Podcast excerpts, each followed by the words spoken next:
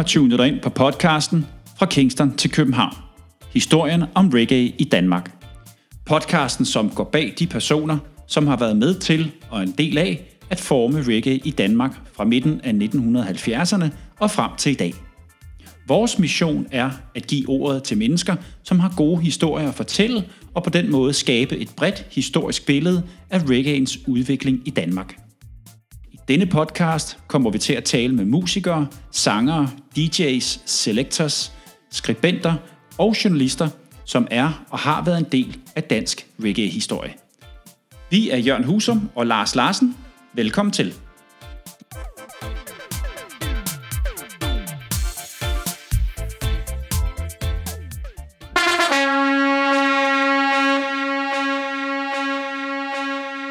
Jamen Lars, det er jo en stor fornøjelse, øh, det program, som er i vente. Øh, det er med Henrik Bæk, øh, som har utrolig mange gode historier at fortælle, og blandt andet en, at han har kørt i S-tog med Mikey Dredd på Høje linjen Det er der alligevel ikke mange, der kan trumfe.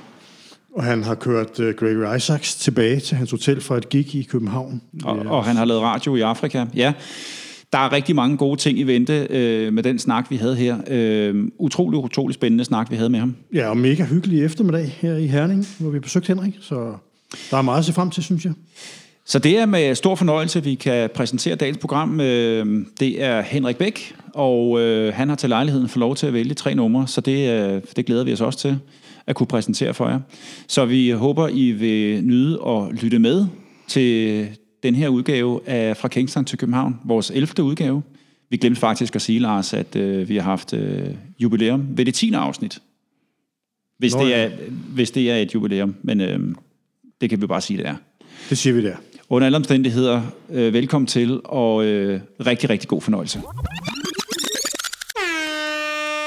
Big up, Massive and Crew. Her er det Jørgen Husum og Lars Larsen, der byder velkommen indenfor til det 11. afsnit af Fra Kingston til København.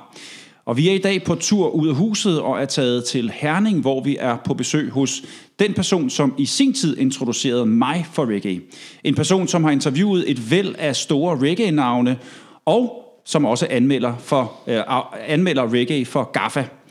Velkommen til Henrik Bæk, velkommen til programmet, og tak fordi vi måtte komme forbi og besøge dig her i Herning. Velkommen til. Henrik, øh, kan du ikke starte med lige at præsentere dig selv for lytterne? Jo, øh, jeg er 55 år. Jeg bor som sagt her i Herning, men øh, er oprindelig fra Vestegnen, hvor jeg også har lært dig at kende på et tidspunkt, Jørgen.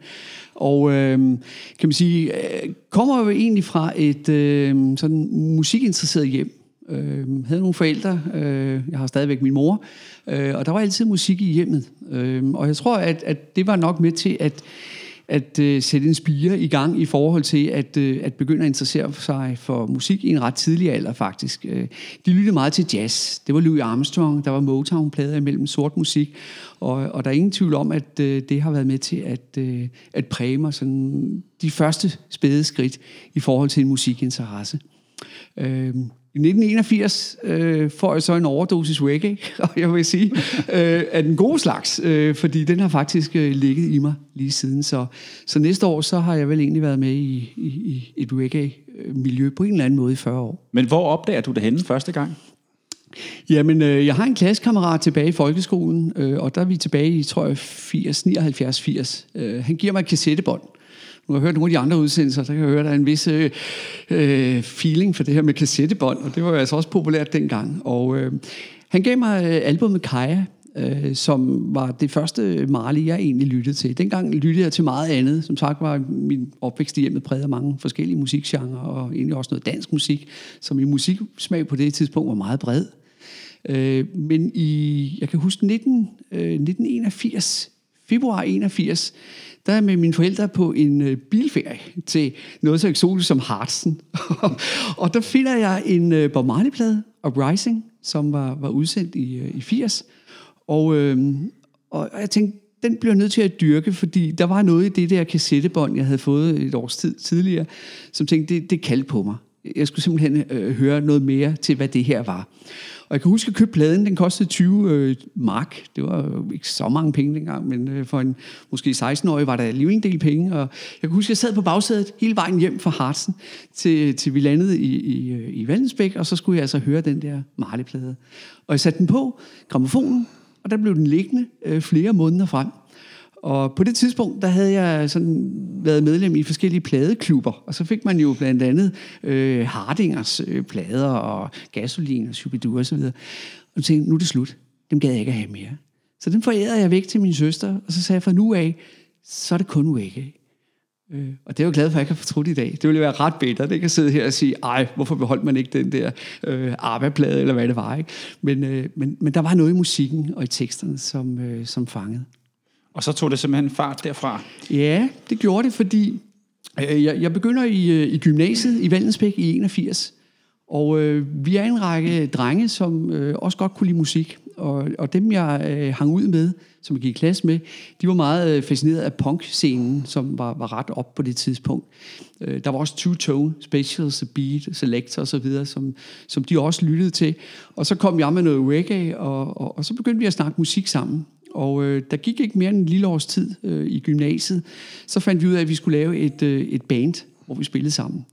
Og der begyndte jeg at prøve at, at spille trommer, fordi manglede en, der kunne spille på trommer. Så, så jeg meldte mig til, og, og så spillede vi ellers en blanding af punk og Dead Kennedys, Stiff Little Fingers, øh, den der rigtig rå type øh, punk. Og så fik jeg snedet lidt reggae ind. Og øh, det, der er interessant, det er, at øh, vi gutter går jo så til UB40-koncerten i Otfellow palæet i D81. Og øh, oplever UB40 for, for mig, og for mit vedkommende første reggae-koncert nogensinde. Og, og, og det stod fuldstændig benene væk under mig. Så, øh, det var jo dengang UB40 var, det var virkelig fede. dengang, hvor de var virkelig fede. Ikke? Og de havde lavet et album, Signing Off, øh, som jo lå på de engelske hitlister i, i faktisk mere end et år. Øh, og, og de havde faktisk kun den plade udgivet. Så jeg kan huske, at de spillede numre for den plade, og, og på et tidspunkt, da folk bad om at få ekstra numre, jamen, så må de jo spille nogle af de numre, de havde spillet en gang før. For de havde simpelthen ikke flere nye numre, de kunne spille. Så de var helt nystartet der, ja. Fuldstændig, ja. ikke? Og jeg synes, det var, det var helt fantastisk, det der. Året efter, i 82, der kommer de så tilbage. Øh, og der har de på det tidspunkt Mikey Dredd med sig. Det kan jeg godt huske. Og, jeg var også og, og, og Michael ja, du sagde, ikke, du var sikkert med, ja, jeg var der, ja. sagde ikke mig ret meget. Øh, men en af de gutter, jeg spillede sammen med, Ulrik, han var kæmpe Michael Dredd-fan, fordi han jo havde hørt Michael Dredd på plader med Clash. The Clash, ja, det der punk, engelske blandt andet, ikke? Øh. Havde de spillet Bank Robber, og, og der havde han lavet sin Rockers Galore, ikke? I, i UK-style, hvor han toastede henover. Og, og derfor var, var for ham, sagde han, at det var sgu vigtigt at se Michael Dredd, end det var at se UB40. På det tidspunkt, der øh, gik jeg på biblioteket for at låne plader. Fordi øh, på hjemmeboende, man havde ikke ret mange penge, fik lidt lommepenge og noget. Ikke? Så øh, jeg havde adgang til Alberslund Bibliotek. Min bror boede i Alberslund, så lånte han sygesikringsbevis, og så fik jeg en fuldmagt. Fordi Vandensbæk Bibliotek, det var sådan en konservativ kommune, det ved du også, Jørgen. Ikke? Og, og der havde de sgu ikke noget musikbibliotek, øh, i hvert fald ikke dengang. Så øh, jeg var over på den anden side af kommunegrænsen og fandt nogle plader med Michael Dredd. For jeg tænker, jeg bliver nødt til at finde ud af, hvem er han egentlig, inden jeg nu skulle ind og høre ham. Og så tænker jeg, det var sgu fedt det der. Det var en helt anden stil af reggae, end jeg havde hørt før. Det var DJ-stilen, ikke? Toast, øh, som, som selvfølgelig var, var meget populært der i Dread at the control. Lige præcis, ikke? Og begyndte jo at interessere mig rigtig meget for, hvad han var for en fyr. Og øh, en sjov historie er, at øh, på et tidspunkt, så står han jo op øh, på, på The Turntables og på scenen og, og spiller opvarmning for UB40 og toaster lidt i mikrofonen, og der er nogen som klaphatte, vil jeg kalde det, der ikke helt rigtig ved, hvad det her går ud på. Og en af dem, jeg ved ikke, om du kan huske det, Lars, smider en toiletrulle op efter Michael Dredd. Jeg kan i hvert fald godt huske, at folk var utilfredse, og ja, de kun ville høre UB40. Og du ved, ja, lige præcis, at de ville høre UB40, ikke? Og så blev han jo hammer sur. Så han sætter nummeret Warrior Style på øh, og skrue op for bassen, ikke? Og fordi nu, nu skulle de altså have Jar Vengeance her, ikke? Og øh, folk øh, fik jo så smidt de der ud, der var lidt urolige elementer, der ikke kunne vende på sig, ikke? Øh, til UB40 kom på. Og, øh, og det øjeblik glemmer jeg ikke. Øh, fordi jeg tænker, der, der er også noget i musikken, også kan noget. Ikke? Altså, han, han tog den der op og greb den. Nogle var måske gået, ikke? Øh, og, men han valgte faktisk at, at vende den rundt. Ikke? Så vidt jeg husker, improviserer han også en eller anden tekst, ja. hvor han nævner dem og noget om Babylon og sådan lige, noget. Lige præcis, ja. ikke? Og, og, og var grebet i det der øjeblik. Og jeg tænker, det var, det var faktisk større end UB40 i virkeligheden. Ikke? Det er helt vildt, hvis vi lige skal slutte den historie af. Jeg kunne nemlig godt tænke mig, at vi hørte det nummer øh, i dag. Ikke? Øh, men men øh, for lige at runde den historie af, så øh, efter koncerten øh, går jeg ned på Nørreport station. Øh, koncerten fandt jo sted i Otfellow, ikke? så det var nærmeste station, det var at gå ned på Nørreport station. Og jeg kommer midt af de sidste tog hjem øh, til Albertslund og Valdensbæk, hvor jeg boede. Og jeg står nede på perronen og venter, og pludselig, så er der en, øh, en høj fyr med sort hat, der kommer ned ad trapperne. Og jeg tror næsten, det er løgn, der, der ser, hvem det egentlig er. Men det er Michael Twitt. Himself. Der står på perronen. Og, og jeg står sådan lidt fuldstændig øh, benovet over det der. Nu har jeg lige set manden stå op på, scenen, på scenen. Ikke? Og nu står du her, ikke? Og øh, han hopper ind i samme tog. Toget mod Høje Tostrup. Mikey Dread på tog. Og, og, og, og, jeg går med, fordi jeg tænker, det, det, det er vildt, det der, ikke? Det er vildt. Og, og så, øh, vi står i midtergangen, kan jeg huske, ikke? Og, og jeg går ned i den samme midtergang, hvor han står, og så begynder jeg at snakke med ham. Så jeg har lige været inde og høre ham, og det var fantastisk, og det var en stor oplevelse, og så videre. Og så øh, lidt nysgerrig, måske det er derfor, jeg er blevet sådan journalist, det ved jeg ikke, øh, spørger jeg ham jo så, øh, hvad laver du egentlig her på det her tog? Det er klart. Jamen, øh, han skulle til Albertslund. Albertslund, mm, det skal jeg også, sagde jeg så til ham. Så blev jeg sådan lidt mistænkelig lige pludselig. Ikke? Hvad, hvad skal du i Albertslund? Ikke? Jamen, han skulle øh, overnatte hos en øh, veninde, han havde. Hun var fra Jamaica. Og, øh, og hun boede i Albertslund. Og så siger jeg, at det, øh, er det Junes mother? Fordi jeg gik på gymnasiet, og jeg gik i parallelklasse med en, med en pige, som hed June, og som jeg vidste var halvt amerikaner. Det var der ikke så mange af dengang, så det var noget, man virkelig gik op i. Hun spillede trompet i et band og så videre. Hun spillede desværre ikke sammen med os. Men, øh, men, men ja, fordi der boede han altså. Og, og det var jo måske det første sådan lidt interviewagtige, jeg fik der i tog i en meget sen midnatstime på vej hjem mod, øh, mod, mod Albertslund. Sagde han noget om øh, det, han havde oplevet på scenen den aften? Nej, og, og jeg kan desværre, jeg, jeg tror, jeg var det så befippet, øh, så jeg var egentlig også lidt lidt generet og lidt bange for at stille ham alt for mange spørgsmål. Ikke? Jeg har været en 16-17 år dengang, ikke? Så, så derfor blev det ikke til mere. Men, øh, men det interessante ved det var, at øh, det udviklede faktisk til et venskab. Øh, fordi i mange år efter har jeg egentlig ikke kontakt til ham. Øh, men så udgiver han en plade, mener jeg, i 2003, tror jeg, der hedder Raster in Control. Og, og den får jeg fingre i, og jeg får anmeldt den øh, gennem pladeselskabet og manager. Og de bliver så glade for den der. Så, øh, så de begynder at skrive lidt til mig, hvor jeg har interessen for øh, Michael Dredd fra. Og fortæller så om den der historie dengang. Og øh, der er det jo så sådan, at øh, nogle år senere, øh, det, er, det, er, det er faktisk 2003, der skal Michael Dredd optræde på øh, Summer Jam Festivalen, hvor du sikkert også var med, måske også du har været med, Jørgen, det ved jeg ikke. Øh, hvor han er på sammen med øh, blandt andet Max Romeo og kører et, øh, et dobbeltsæt med Max Romeo. Med, med samme band, og så... Ja, øh, ja, ja, ja. lige præcis. Og øh, fordi, der sker jo det med Michael Dwitt, som jo ellers var født og opvokset på Jamaica, flytter til England og bor i England i rigtig mange år, men flytter jo så til USA. Og, og, og, og så mistede jeg altså, simpelthen kontakten med ham. Øh, men, men pludselig så skal han på scenen her. Og jeg vil rigtig gerne mødes med ham igen. Så jeg får skabt en kontakt til ham gennem øh, mails og så videre, management, og øh, får hans nummer, privatnummer. At jeg skal bare ringe til ham, lige inden koncerten. Fordi øh, han vil gerne hilse på mig. Og han kunne godt huske den historie fra dengang. Om det så passer, ved jeg ikke. Men jeg vil at tro på, at det var rigtigt. Ikke? Men øh, helt fantastisk. Øh, jeg kan huske, at han, han kommer kørende ind i, i de her sorte biler med øh, tonede ruder, og nu skal han op backstage. Og der var Sommerjam ved at være lidt restriktiv med, hvilke journalister de tillod akkreditering bagved. Hvad, så selvom jeg kom, hvad år var det? Til 2003. Okay. Øh, så selvom jeg kommer fra GAFFA, øh, som rimelig anerkendt øh, musiktidsskrift, herhjemme i hvert fald, så øh, må jeg også sige, at, at det var nogle gange lidt op ad bakke at få en akkreditering. I hvert fald en akkreditering, der gav adgang til alle rum backstage på Sommerjam. Og der skulle man have nogle særlige armbånd. Og på vejen ind, jeg ser Marcus Witt komme kørende, øh, for, for lige vinket til ham, og, og han stopper bilen, og, og træder ud og, og siger, jamen, om det var mig, og ja, det var det, og så videre, og long time no see, og han havde nogle plader med til mig, og nogle, nogle ting, jeg fik af ham. Og så siger han, come with me. Og så bliver vi jo stoppet af de her, jeg, tror, vi jokede lidt med Lars nogle gange, vi var dernede, vi kaldte dem de grønne, tror jeg nok, de hed. De der ja. grønne officials, ja. Ja. som rendte rundt på sommerjam, ja, ikke, og var hævet næsten over lågen. Ikke? Og på et tidspunkt, så kommer vi ind og skal backstage, og så flasher Mike Stretch jo sit armbånd, ikke? Og så siger han, and you, siger han så ham der, den grønne, til mig, I have not this one. Vel, altså ikke lige præcis det armbånd, de skal have, ikke? Så kan jeg ikke komme ind. Så siger Michael Jade, han ruder lidt i lommeren, så hiver han et op. Now he has one. Let him through. Ikke? Og så fik jeg lov at komme med ind. Ikke? Øh, fantastisk. Ej, og, og jeg havde kontakt med ham, indtil han jo så øh, desværre dør. 5-6 øh, år efter faktisk. Ikke? En, øh, en lungesygdom. Øh, så har du kontakt? Stort tab.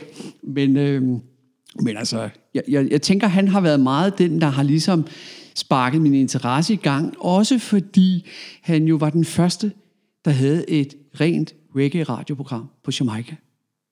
Øh, han fik den, øh, den jo, dengang i hvert fald, synes de jo lidt skøre idé på, på den øh, jamaikanske radiostation JBC, at der skulle spilles reggae i radioen. Fordi det var sådan lidt forstokket, øh, øh, havde en konservativ holdning til, hvad der skulle spilles. Det var hovedsageligt country, western, øh, soul og, og sådan noget amerikansk øh, pop og rock og sådan noget, de spillede. Men meget sjældent, det var sort musik. Så JBC dengang, øh, Broadcasting Corporation på Jamaica, stoppede deres udsendelse kl. 12. Og, øh, og så var der ikke mere. Og så siger han, jamen jeg vil gerne spille reggae. Han var uddannet tekniker, og ikke DJ, øh, øh, radiovært. Så han fik ikke lov til at tale i sine programmer. Men han sagde, at det var lige meget. Han kunne bare spille musikken, sådan øh, mixe dem sammen, og så spille numrene. Og så fik han fem dage om ugen, hvor han spillede fra klokken 12 Efter til klokken 12 om, 5 ja. om morgenen. Ikke? Og det, der skete, det var, at det program blev voldsomt populært. Fordi det var jo pludselig den musik, folk hørte på gaderne, og som optog folk. Nu var det den, der blev spillet på den, dengang den eneste radiostation på Jamaica, ikke? den statsejede JBC. Ikke? Så, så det var den første kimen til det her. Og for at gøre programmerne sådan lidt alsidige, så fandt han jo på at lave alle de her jingler. Ikke? Øh, hvor han, øh, som han også har brugt på sin African Anthem øh, albums, øh, hvor, hvor han jo også bruger de her jingler, oh my gosh, music turns me on, og så videre. Og, og det var jo helt nyt og epokegørende dengang. Ikke? Så interessen for at, at bruge et medie som for eksempel en radio, tænker jeg, det har han også været med til at så i mig, og sige, jamen, det kan godt være, at reggae ikke altid er lige vældigt alle steder, men nogle gange skal der sparkes nogle døre ind, for at vi får musikken ud. Og, øh, og, og det var han et ret godt øh, bevis på. I, øh, det lyder til, at I havde et, et, et ret nært venskab, kan man vel godt kalde det. Øh, I kendte jo hinanden ja, i mange år. Ja, det havde vi også. Og øh, altså, der er en periode selvfølgelig, hvor, hvor han, han ryger ud af, af, af mit felt og, og vice versa. Men da kontakten så opstår igen efter 2003, så er der en, en, en åben dør igen. Ikke? Øh, og, og han er meget også på det tidspunkt meget interesseret i, at han også godt vil, vil lave noget i forhold til nogle dubplates øh, for nogle danske sound systems. Blandt andet, blandt andet Dub City, som vi selv er med i, som han også har lavet. Vi har fået nogle fantastiske dubplates. Lige præcis. Ikke? Og han var jo en enormt sød fyr og, og meget nede på jorden, og også meget ydmyg, men han havde også en, øh, en, øh, en ild, der brændte i ham. Ikke? Altså, der var ikke nogen, der skulle stoppe ham. Altså, han skulle nok få, få, få sine budskaber ud, ikke? og nogle gange sådan lidt måske kontroversielt. Ikke?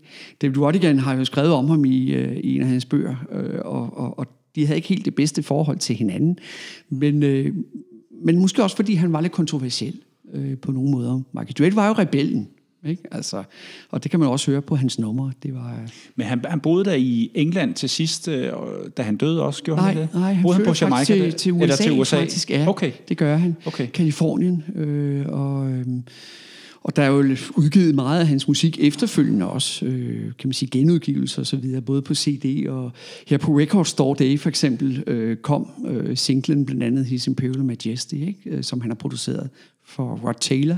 Det var Record Store Day uh, special. Så man kan sige, at han, på en eller anden måde lever han jo alligevel stadigvæk gennem musikken. Var det ikke også ham, der speakede på den der serie, der var engang? Var det BBC, der lavede den? Jo, jo. Øh, ja. øh, den der, en, jeg tror, den kaldte den Channel 4, et eller andet. Channel 4, Foods, øh, eller et eller andet, et eller andet ja, ja, præcis. Hvor ikke? han speaker på det ja, der afsnit der, og gør det rigtig godt, faktisk. Ja, ja, ja. ja. Så øh, han var på mange måder øh, sådan lidt øh, skældsættende, og jeg tænker også øh, en, en vigtig øh, rolle øh, for mig i virkeligheden i, øh, i min tidlige øh, reggae-start. En, han har været en stor inspiration, kan man, mm. øh, kan man i hvert fald forstå. Henrik, kunne du lige, nu prøver jeg lige at, at spole lidt tilbage og lave en pull-up. Øh, kunne du prøve sådan i, i overskrifter, kronologisk orden, og, og, øh, og fortælle vores lyttere, hvad du i tidens løb har været involveret i i forbindelse med reggae? Mm. Øh, du startede med at høre reggae der i ja, gymnasiet, eller folkeskolen, ja, ja, og så i gymnasiet. Ja. Øh, du fortalte også lige før, at du øh, skriver for GAFA, du anmelder for GAFA. Men prøv lige at tage os sådan igennem, hvad du egentlig har været, fordi du har godt nok haft fingrene i meget, og været involveret i mange ting igennem årene. Ja. Øh, det, det tænker jeg kunne det, være interessant at høre lidt mere om. Det er jo blevet til nogle år, Jørgen, det er det. Og øh, altså, man kan sige, hvis vi spoler helt tilbage til 81, så øh, var jeg jo også så heldig, at øh, jeg dengang var et af de første medlemmer i øh, Afroklubben. Jeg tror, jeg havde medlemsnummer 8, eller noget i den stil.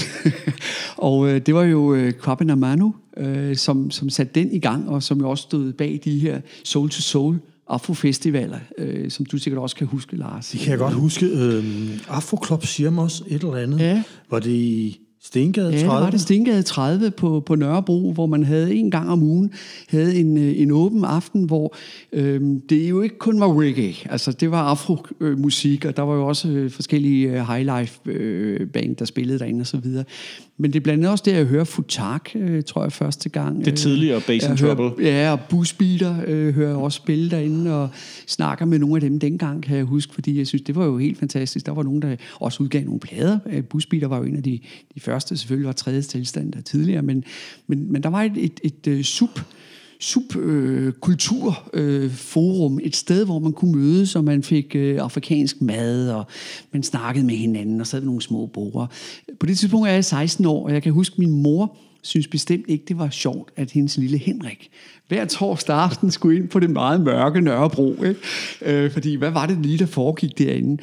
Men, men jeg tænker, det var, øh, det var måske også med til at, øh, at, at sætte nogle ting i gang. Og Manu åbner jo så en pladeforretning øh, på Sundevedsgade. I Sundevedsgade ja. på Vesterbro, ja. ja. Shepherd's Village, øh, tror jeg, han kaldte den.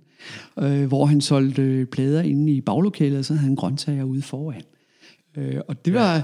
det var der, hvor jeg øh, købte nogle af mine første reggae-plader, øh, som jeg fik sparet sammen til, kan jeg huske. Øh, Sunkusu med Yellowman 82, tror jeg, øh, købte ind hos ham og, og mange andre øh, plader. Så går der sådan, øh, kan man sige, øh, derefter sådan øh, nogle år, hvor at øh, jeg følger reggae'en sådan lidt på sidelinjen i forhold til at, øh, at øh, købe plader for kontakt til Jan øh, G. Nielsen i sin tid. Øh, fordi at øh, han jo stod og, og solgte plader i øh, Hans og Dortes gamle pladeforretning. Og på et tidspunkt, så, øh, så er han ikke der længere. Men så skriver han til mig, øh, fordi jeg havde givet ham min adresse, om jeg var interesseret i at og, og komme og se på nogle af de plader, han havde øh, i sin lille klubværelse på Strøbyvej, et eller andet videre ja. ja. ja. Øh, med de skrå vægge og, ja. og, og, og den der seng, han havde, hvor han kørte sengen ud, og så havde han plader nedenunder. Ikke? Øh, og, og, og der kan man sige, der, der er det også der, jeg møder dig faktisk, Ja, jeg Lars. tror også, vi møder hinanden der hos Jan. Der, øh, der gennem Jan, ikke? Fordi der, ja. det var jo stedet, hvor man kunne få pladerne dengang. Der var selvfølgelig også øh, pladersforretning som Gry og, og Guff og hose inde på øh, Gråbrød og Torv, ikke? Men, men det var ikke så meget reggae, de havde. Og, og, og tit så var det dårlige vilkår. Øh, man skulle ned i baglokalet og finde dem ned i en mælkekasse eller et eller andet. Jeg kan godt huske den der inde ved Gråbrød og Torv. Ja, ja, hase eller hose. eller hose, ja, et eller andet. Der har jeg købt mange reggae ja. ind. Det var, det var en fed butik også. Så, så det, at, øh, at man kunne finde et, øh, et sted der i, i Hvidovre, jeg boede jo ikke ret langt fra, øh, så, så det var nemt for mig at tage nogle gange cyklen ud, eller toget, og så ud, ud og, og se, hvad Jan egentlig havde. Og så begyndte det her med at, øh, at, at snakke reggae. Jeg møder dig, kan jeg huske. Og jeg tror, i 88 laver vi... Jeg tror faktisk, det er 88, vi laver det første er det første gang, vi laver radio det tror jeg faktisk, på Radio HSR? Ja, det tror jeg, det er. Ja, fordi, 88, det passer ja, meget godt. Ja. Ja. ja, fordi I begynder at lave noget radio, ja. øh, et program, der hedder Cool Runnings ja. på Radio HSR. Øh, og det, det vil jeg egentlig snakke om, øh, men lad os bare tage den nu. Ja. Øh, hvordan kom I til at lave det radioprogram? jeg, tror, vi, jeg, jeg tror, vi begge to havde en, en, en lyst til, at der skulle spilles noget mere reggae i radioen. jeg, jeg tror egentlig, det var det. Og, og lidt adsporet af det, vi snakkede om før med Mikey J, så tænker jeg, jamen, det er også vigtigt, at, øh, at reggae bliver spillet i radioen. At det ikke bare er noget, vi, vi går og hører derhjemme. Og, øh, og for mig var det i hvert fald det, som, som tænkte, jamen, hvorfor ikke se, om, om vi kunne komme i gang med et eller andet. Øh, jeg kan faktisk ikke huske, hvorfor det lige bliver Radio HSR. Det kan jeg heller ikke huske. Jeg tror, det var dig, der tog kontakt til... det kan... kan det passe, at hed Palle, ham der ja, var det er derinde? rigtigt. Palle Lundstrøm, Ja, det er rigtigt, øh, som- som, som var stod som programchef. chef? Ja, ja. Og, øh, og, og, og, og så kom vi jo ind fra gaden og sagde, at vi vil gerne lave noget reggae. Og øh, jamen, hvad havde vi af forudsætninger? Ja, vi havde jo egentlig ikke noget. Andet, vi, vi kunne lide musikken, ikke? Og, ja. og, og Lars havde allerede på det tidspunkt rigtig mange plader, ikke? Øh, Og jeg var begyndt at få nogen, så, så vi tænkte, hvis vi skulle slå de plader sammen, så kunne det godt være, at det blev til noget. Øh, og, og da vi så har pladeforretningen i 89, så er det klart, så, så har vi også en anden tilgang til, til musik. Øh, gav vi jo hele tiden var opdateret på, hvad der kom af ny musik. Og, og så startede vi ud med en slot. Jeg tror en gang i starten var det måske hver 14. dag, eller Ja, var det, det hver uge, ikke? Og så blev det måske hver uge, eller... Og, øh, og det var jo øh, helt fantastisk, altså, at få lov at dele musikken med andre. Vi ved aldrig rigtig, hvor mange der lyttede. Fordi der var jo ikke sådan nogle øh, lyttermålinger på, vel? Og det var jo, selvom det var live-programmer, så var det jo ikke sådan almindeligt, men de ringede op. Vi, vi lavede en gang imellem nogle, en quiz, kan jeg huske, hvor der var trods alt var nogen, der ringede. Ja, det er rigtigt. Det var ja, der. Så der var nogen, der lyttede i hvert Der fald. var nogen, der lyttede. Ja. Og, og så vidt jeg husker, så øh, I brugte titelnummeret Cool Runnings Ja, fra, gjorde fra, fra Bonnie Whaler. Ja. ja. Øh, og samtidig med, øh, hvad kommer først, radioprogrammet Cool Runnings eller RMI Records? Øhm, programmet kom først, tror jeg. Ja, det som jeg. husker Ja. det faktisk. Ikke? Og så beslutter jeg for at, at starte øh, RMI Records, men på baggrund, øh, som jeg forstår det, af Jan G. Nielsens ja. øh, pladesalg. Ja. Ja. Jan han øh, beslutter sig for øh, på et tidspunkt, at han gerne vil tilbage til Grønland. Og øh, er i den situation, at han, han, han jo også havde, og har sikkert stadigvæk, øh, ved jeg, jeg møder ham en gang imellem, den der kærlighed for reggae-musikken, som, som gjorde, at han, han også synes det var bare ærgerligt, at det skulle stoppe der. Og, og Lars øh, og jeg var nogle af hans kunder sammen med Rasmus og Mette, som, øh, som også øh, tit hang ud derop, og en gang imellem mødte jeg også dem, øh, når jeg var ude hos Jan. Og, øh, og han kan jo, jeg kan huske, Jan han indkalder os til et møde en dag og siger, om ikke vi havde lyst til at, at køre det her videre under en eller anden form. Og, øh, og der opstår så det her med, jamen skal det så ikke være inde i en butik, øh, vi starter ud med? Og så, øh, så gør vi faktisk det. Så Jan, han kan man sige, overlader os egentlig øh, kundekartoteket, og, øh, og siger nu, øh, og nogle kontakter til, hvor vi kunne købe øh, plader fra, fra blandt andet England, hvor vi skulle begynde at importere fra. Og så øh, fandt vi jo et lille øh, ydmygt kælderlokale inde på Ingehavevej 75.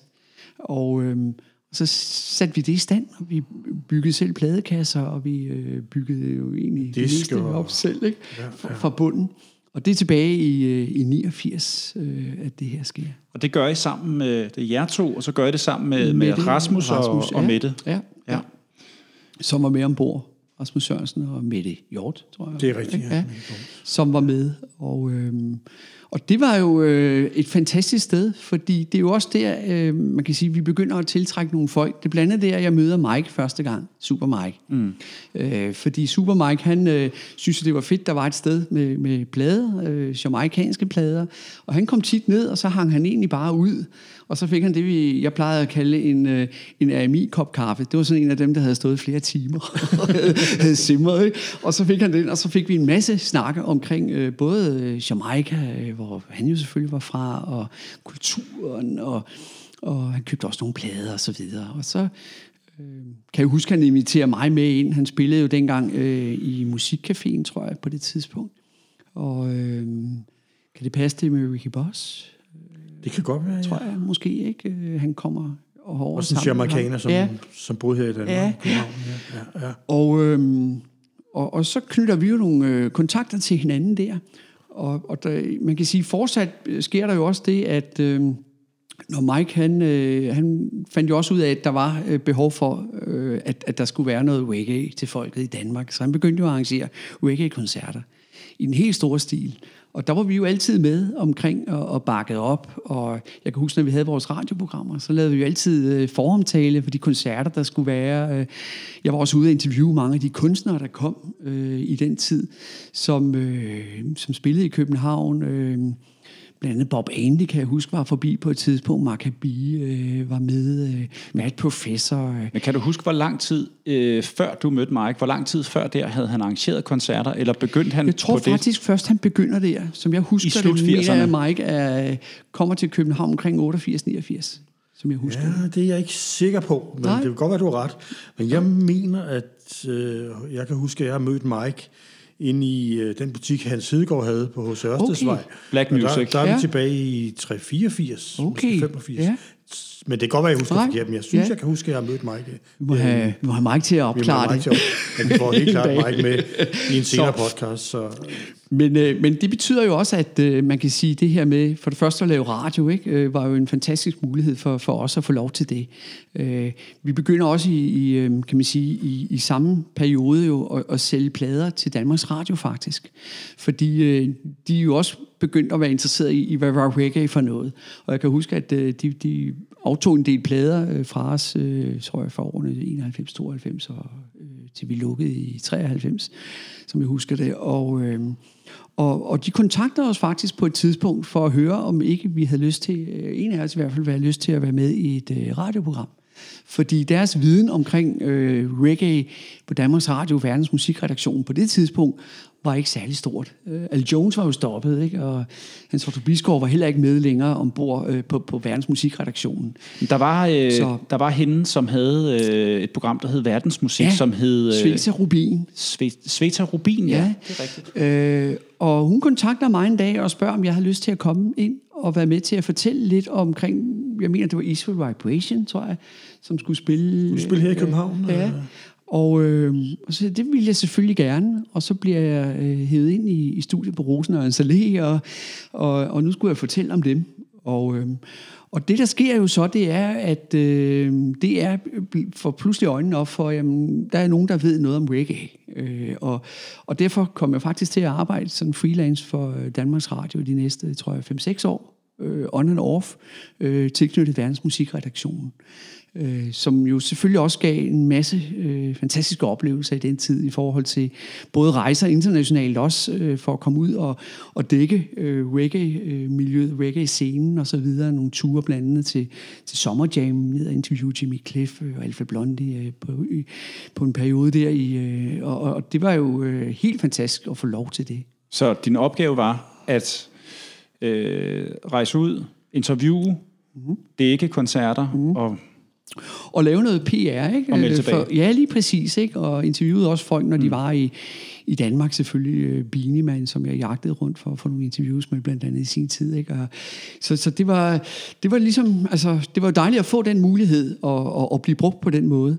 Og, øhm, og det er jo også i den periode, og der er vi tilbage i 96, øh, at, at jeg kontakter GAFFA Magazine, fordi øh, jeg tænkte, det kan ikke være rigtigt, der er ikke nogen, der skriver om reggae i Danmark. Nu havde vi jo et, et musikprogram øh, tidligere, vi havde haft. Det var jo så øh, trådt ud af på det tidspunkt, det er i 96.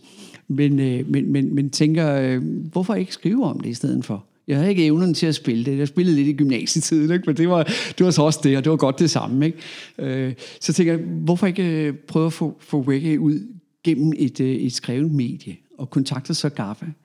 Og øh, redaktøren der, hun synes, det lød som en meget god idé, og jeg kan huske, jeg har et øh, interview med, med Supermike, øh, som, som et af de første, jeg har. Og så siger de, vi vil gerne have, at du tager til Sommerjam. Øh, og det er 96.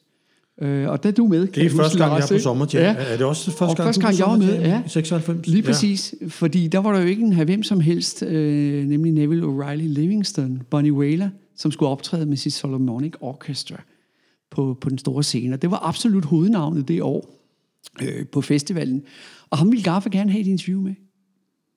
Så tænkte jeg, men det der er i orden. Øh, jeg fik flybillet betalt, kan jeg huske, og hotelophold. Der er løbet meget vand i åen siden. Det får man ikke længere, skal jeg hilse at sige. Øh, så må man selv betale alle udgifter. Men øh, fantastisk oplevelse. Jeg kommer der ned og, øh, og, og, og, og får så faktisk øh, lov at få det her interview med, øh, med Bonnie Whaler i 96. Og Gaffa vælger at, at bruge en øh, ret stor øh, plads i deres blad, øh, som jeg har liggende her på, på bordet. Øh, blandt andet med noget farvebillede af ham også, og så videre på, for at, øh, at det synes de var en stor ting, at øh, Bonnie Whaler var der, og at øh, Gaffa havde fået det interview øh, i hus med ham. Jeg kan huske, vi to, der får lov at, at tale med ham. Øh, der er en tysk journalist, som havde interviewet både øh, Peter Tosh og Bob Marley, og egentlig kun manglede Bonnie Whaler.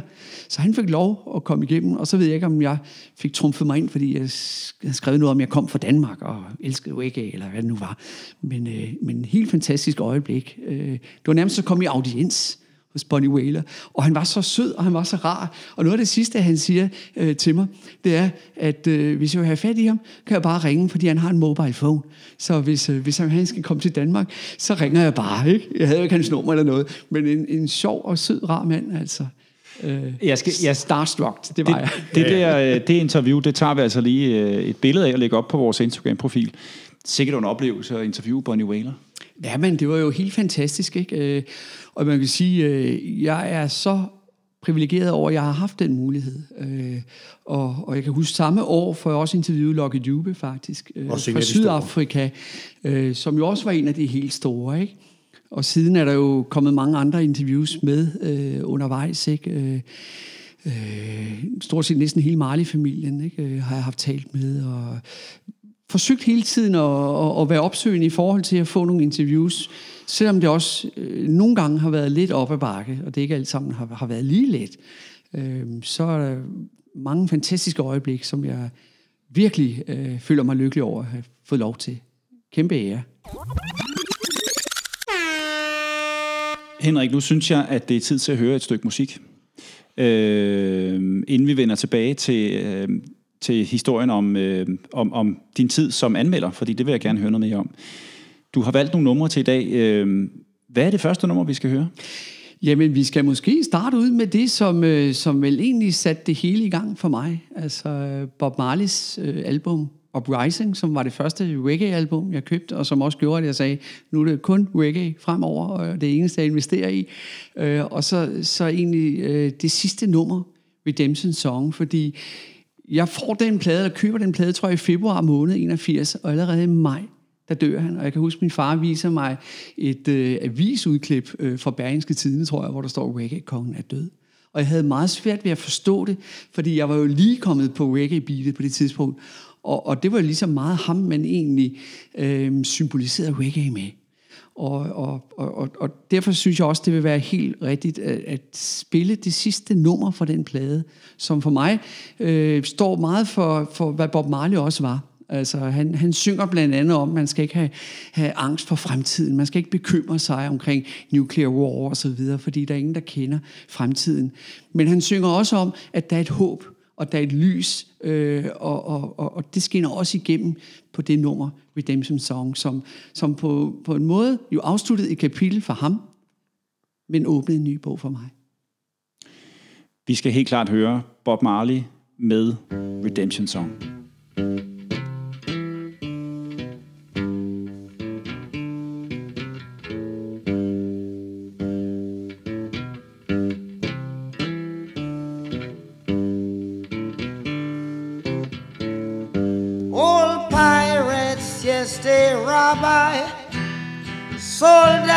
the merchant ships. Minutes after they took I from the bottomless pit, but my hand was made strong by the hand of the Almighty.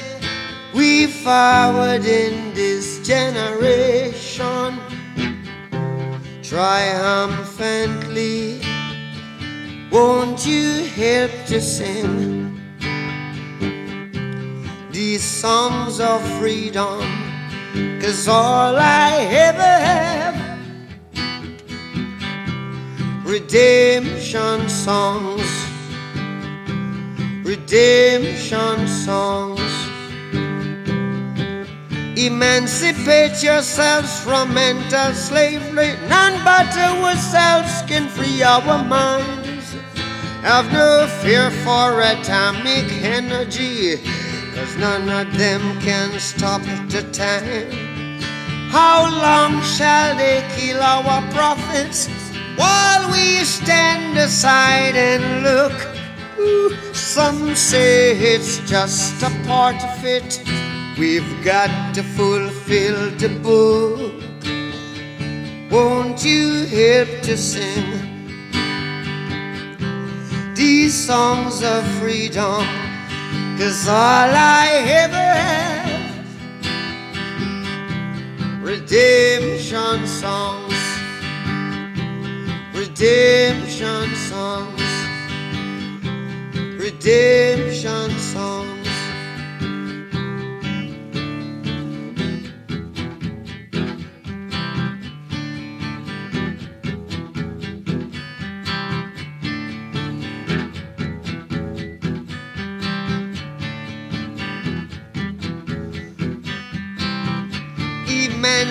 Emancipate yourselves from mental slavery. None but ourselves can free our mind. Oh, have no fear for atomic energy. Cause none of them can stop at the time. How long shall they kill our prophets while we stand aside and look? Yes, some say it's just a part of it. We've got to fulfill the book. Won't you help to sing these songs of freedom? Cause all I ever have redemption songs. All I ever have redemption songs. These songs of freedom, songs of freedom.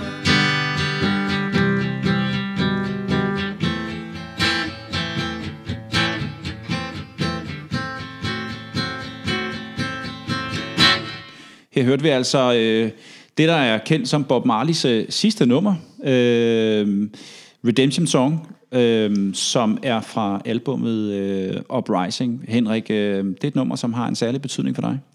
Ja, øh, og, og jeg kan sige, stadigvæk i dag, så giver det sådan lidt gåsehudsfornemmelser øh, at høre det nummer, fordi jeg, jeg synes, det rummer så meget, øh, hvad reggae også er. Altså reggae er en historie, som fortjener at blive fortalt. Ikke? En historie om slaveri, øh, som Marley også synger om på nummeret. Øh, og så har det jo den der, selvom der er noget kan man sige, lidt melankoli nogle gange i, i reggae, og, og beatet måske kan være tungt nogle gange også, øh, og, og rootset, så er der alligevel noget, der skubber fremad. Altså det bærer noget positivt i sig. Og, og jeg tænker, det var øh, måske også i en, i en alder af de der 16 år, som jeg var dengang, øh, noget jeg også havde brug for. Fordi øh, i ens liv, så i den tid, der har man også øh, udfordringer på den ene eller anden måde. Og der kunne jeg godt mærke nogle gange, jamen når jeg havde det, en eller anden udfordring, jamen så brugte jeg reggae-musikken som en, en form for medicin, faktisk. Øh, vi snakkede også tidligere om, om øh, øh, det, at du anmelder. Har du nogle øh, særlig gode, eller måske nogle, nogle dårlige oplevelser med de interviews, du har lavet, som, øh, som, som kunne være sjove at fortælle? Ja, øh, jeg vil sige, generelt set, så, så er det udelukkende positive oplevelser, jeg har haft. Altså, jeg synes, øh, kunstnere, sanger, producer, øh, hvad det nu er, øh, typisk rigtig gerne vil fortælle den historie. Fordi de står der også som eksponenter for, for en hel kultur, og den kultur vil de gerne give videre og, og lære fra sig af. Så jeg synes generelt set, har jeg egentlig kun oplevet øh, åbenhed over for at give interviews. Men jeg har da også haft nogle udfordringer, og øh, jeg kan ikke lade være med, nu, nu nævner jeg et navn, som, øh, som vi tænker, jamen, dem har I jo også øh, snakket om de sidste par gange, har været lidt nogle bøvlehoveder, nemlig Steel Pulse. Øh, fordi jeg husker, jeg på et tidspunkt, og det er ikke for Gaffe, men for et andet blad, jeg skrev for øh, på det tidspunkt, der hed Volume, øh, som jeg skrev til ved siden af. Jeg skrev for Gaffe, jeg skrev så også for Djembe i rigtig mange år, så jeg havde tre magasiner, jeg skrev for på et tidspunkt. Og, og Volume var jeg interesseret i, fordi jeg havde skubbet lidt på selvfølgelig, at de gerne ville have en interview med Stile Pols, som på det tidspunkt var, var så lidt mainstream øh, i form af, at de havde lavet et nummer, der hed Toy Brown, øh, I Girl, en øh, Van Morrison fortolkning. Og... Øh, de skal spille i Hamburg på fabrikken dernede, og, og jeg tager derned frisk og frejdig, og jeg ved, Jørgen og Lars var jeg er med. med, Der var vi med, ja. øh, og, og vi har en fantastisk øh, fest dernede, og efter koncerten skal jeg jo så ind og have det her interview, og havde jeg også meldt min ankomst inden. Øh, men det første, jeg bliver bedt om, da David Heinz ser, øh, jeg træder ind ad døren, det er, at jeg kan lægge 1000 pund up front. Det svarer til cirka en 10.000 danske kroner, hvis jeg skulle have noget interview med ham. Øh, jeg havde det meget svært for egentlig ved det, og jeg, jeg blev faktisk lidt vred. Så sagde jeg til ham, you must be mad. Øh, og forklarede ham så, at jeg faktisk kom, øh, fordi jeg interesserede mig for musikken, og at jeg ikke havde fået penge for at komme herned. Jeg havde selv betalt rejsen, øh, og jeg skrev øh, freelance og gratis for det her blad, men gerne ville bringe en artikel og en historie om dem. Og den tykkede han så lidt på. Jeg kunne Selvin Brown er der også. Og, og så giver han efter og, og kører et interview. Men jeg synes, det var lidt rutinemæssigt. det var nok ikke øh, den største åbenbaring, jeg fik ud af det. Så, øh, men det overraskede mig lidt, øh, fordi øh, jeg, jeg har jo også øh, været fan af Steel Pulse siden øh, 81, tror jeg. Jeg så dem på saltlader, i saltlader, de spillede dengang. Det gamle type rar, ikke? Øh, Det er rigtigt. Ja. så, øh, og, og, og der kan jeg huske, der gik de ned blandt folk faktisk og satte sig, øh, men, men det her er jo nogle år senere, om der er sket noget i mellemtiden, det ved jeg ikke, men øh, det var i hvert fald lidt en øh, aha-oplevelse, at man også kunne blive mødt på den måde. Jeg synes, uh, Steel Pulse, de skal oppe sig en lille smule. Uh, hvis, hvis, uh, Han kan have haft en dårlig dag. Og, ja, ja, ja, ja, men det er jo ikke, det er jo ikke første gang flere- i her program, flere at høre, dårlige dage, måske. at Steel Pulse, de har været svære at danse med. Nej, nej. Jeg må også sige, at jeg har også haft nogle udfordringer med Chronix faktisk. Øh, Chronix har jeg haft interviewet øh, to gange, øh, og hver gang har det været en, en kamp uden lige. Øh, nu skal vi ikke hænge nogen folk ud øh, i programmet her. Jeg øh, har været vild øh, med, med, med Chronix siden han, han startede, men, men jeg synes, der kommer nogle gange nogle nykker ind, som jeg synes er ret uheldige at have med, for det kan godt være, at de er big time øh, i reggae-kredse, de er big time på Jamaica måske, men, men de skal også være opmærksom på, når de kommer ud, så er der måske ikke så mange, der kender dem uden for Jamaikas grænser, eller uden for en reggae-kreds. Og derfor øh, kunne man måske godt nogle gange forvente sig lidt mere. Jeg har haft øh, nogle episoder, hvor øh, jeg har ventet og ventet og ventet, og snakket med manager for at få interviews og så videre, og, og så kører de uden at give interviews. Og, og nu skal det ikke lyde som noget piv, vel? Men, men det har bare været et mønster, jeg har kunne se et par gange med ham. Og, og jeg synes selvfølgelig, det er rigtig ærgerligt, øh, at det er sådan, fordi for mig at se, så, så, så, så står han måske ikke altid lige for det, han prædiker. Øh, så, så der kan være lidt en diskrepans nogle gange. Men øh, igen, han kan også have haft en dårlig dag, og, og jeg ved også godt, at de her musikere jo ofte lever på, på landevejene, og, og, og den ene kan tage den anden, og den ene åndssvage journalist stiller det ene dumme spørgsmål efter det andet. Ikke? Men, øh, men selvfølgelig øh, er det jo også med til at øh, udbrede kendskabet til deres musik. En, en sidste, jeg har haft nogle øh, oplevelser med, på den lidt mere munter del, men måske også har været lidt svært, det er faktisk Beanie Øh, jeg, jeg havde ham, øh, jeg jagtede ham for, hvad er det, fire år siden, da jeg var på øh, Jamaica i forbindelse med Somfest Festivalen, som var genopstået. Og øh, det var jo øh, specielt år for, for, for mig og for alle andre danskere, fordi det var også 10-året for øh, Natasjas optræden på Somfest øh, som, som jeg gerne ville, øh, ville søge noget viden op omkring. Og Binemann er en af dem, der har været meget tæt på Natasha. Og, øh, og derfor øh, var Gaffa også meget med på, at de ville selvfølgelig gerne have, at øh, den historie også blev fortalt, hvad Binemanns forhold var til Natasha osv. Og jeg jagtede ham rundt på Jamaica i tre dage, tror jeg, inden øh, det til sidst lykkedes at, at få et interview med ham, sådan øh, stående øh, bag et telt, øh, bag sommerfestscenen, meget tidligt en morgen, øh, efter han havde været på og han var lidt øh, op og køre, men, øh, men jeg fik mit interview langt om længe. Men jeg vil også sige, jeg er også vant til nogle gange, at man skal være lidt tålmodig, og man, man skal ikke bare sige, øh, tage et nej for et nej. Hvem var det, du interviewede ham øh, til der? Det var Gaffe. Øh, Jeg lavede fire øh, følgetonger, de kan ses på gaffe.dk, omkring Natasha. Øh, jeg tror, den hedder Natashas fodspor. Og hvor jeg var ude og, og lave noget background øh, research herhjemme, øh, med blandt andet farfar, Mukuba, Tracy Jackman, andre, der var omkring Natasha, og så fortsat på, på Jamaica. Øh, og det, der var egentlig dejligt at høre, ikke fordi nu skal vi måske ikke snakke så meget om Natasha lige i programmet her, øh, jeg håber, der er nogle andre, der vil gøre på et andet tidspunkt, øh, men, men det var jo, at hun ikke er glemt. Og de kunne alle sammen huske hende derovre. Øh, og, og det synes jeg var rigtig dejligt. Det er sgu fedt at høre, Spice også blandt andet, ikke? Øh, var, jo, var jo meget glad for, for Natasha, og fortalte meget varmt om hende også, ikke? hvad hun havde betydet for hende. Og, og folk på gaden, øh, jo, jamen, var det ikke hende, der vandt øh, den her IUFM-konkurrence i sin tid, ikke? som den første og eneste øh, udefra. Og det er fedt, de husker hende. Ja, ja, det synes jeg er dejligt. Ja. Så det er nogle af dem, der har været lidt, lidt træls, ikke? hvor det har været lidt op ad bakke. Øh, og, og, og så er det jo meget få, fordi når jeg tænker på, hvor, hvor heldig jeg har været at få interviews med så mange andre, så må jeg sige, der har, der har det kun været positivt. Altså, øh, noget af det, der står meget stærkt for mig, øh, det er to episoder øh, især. Øh, jeg har en, tror jeg, kan det passe det i 93? Nu må jeg bruge dig lidt, Lars, som livline her. At øh, Supermikes har arrangeret øh, Reggae øh, Togetherness i Nørrebrohallen, hvor Dennis Brown, Barris Hammond, Frankie Paul og Half Pint er på plakaten sammen med Dean Frasers 809 Band. Jeg mener, det er der omkring 93, Det er det omkring. 94 måske. måske ikke? lidt Ja. før, men det er det omkring, ja. Det Og, øh, og da jeg sendte i marken, øh, fordi jeg synes, det, det skulle DR dække, så jeg havde sagt til Svesa, det synes jeg, vi skal dække. Er du ikke med på at låne mig en båndoptager?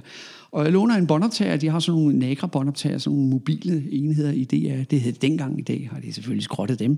Det er en antikvitet, tror jeg, ikke? der kører det jo digitalt. Men der bliver jeg sendt i byen med den der båndoptager, og jeg står og optager noget live øh, på scenen med, øh, med Dennis Brown, som, som synger. Og, øh, og pludselig, så er der en, der prikker mig på skulderen. Og jeg vender mig om, og der står en meget øh, stor mand, sort mand, øh, tror jeg to meter, og ret sådan bredskuldret. Og så siger han, kom med mig. Og så tænker jeg, pokkers os, tænker jeg så. Er han sur, fordi nu tror han, det er noget pirat, øh, jeg står og laver. Nu optager jeg noget koncert live, og havde fået tilladelse til det, og så videre. Og, øh, ja, jeg begynder at, at flashe mit DR-pressekort, ikke? fordi jeg tænker, "Jamen, jeg er en journalist, og jeg vil bare gerne, ikke? og kom med mig. Kom ind, når de boss, siger han så. Og så tænker jeg, nu får jeg sgu bank, tænker jeg. Jeg var faktisk ret hunderet, fordi han så lidt, lidt krum ud, ikke? Øh, og jeg kom op i bussen, og, og, og, og først senere finder jeg ud af, hvem denne her mand er, for det er jo rent faktisk Philip Fattis Barrel, som var med øh, som manager, turmanager, og havde mange af de her øh, i sin stald på det tidspunkt også. Så tager mig med op i bussen, og der får jeg jo så eksklusivt øh, interview med alle sammen. Ikke? Altså Barris Hammond er der, Frankie Paul, ikke?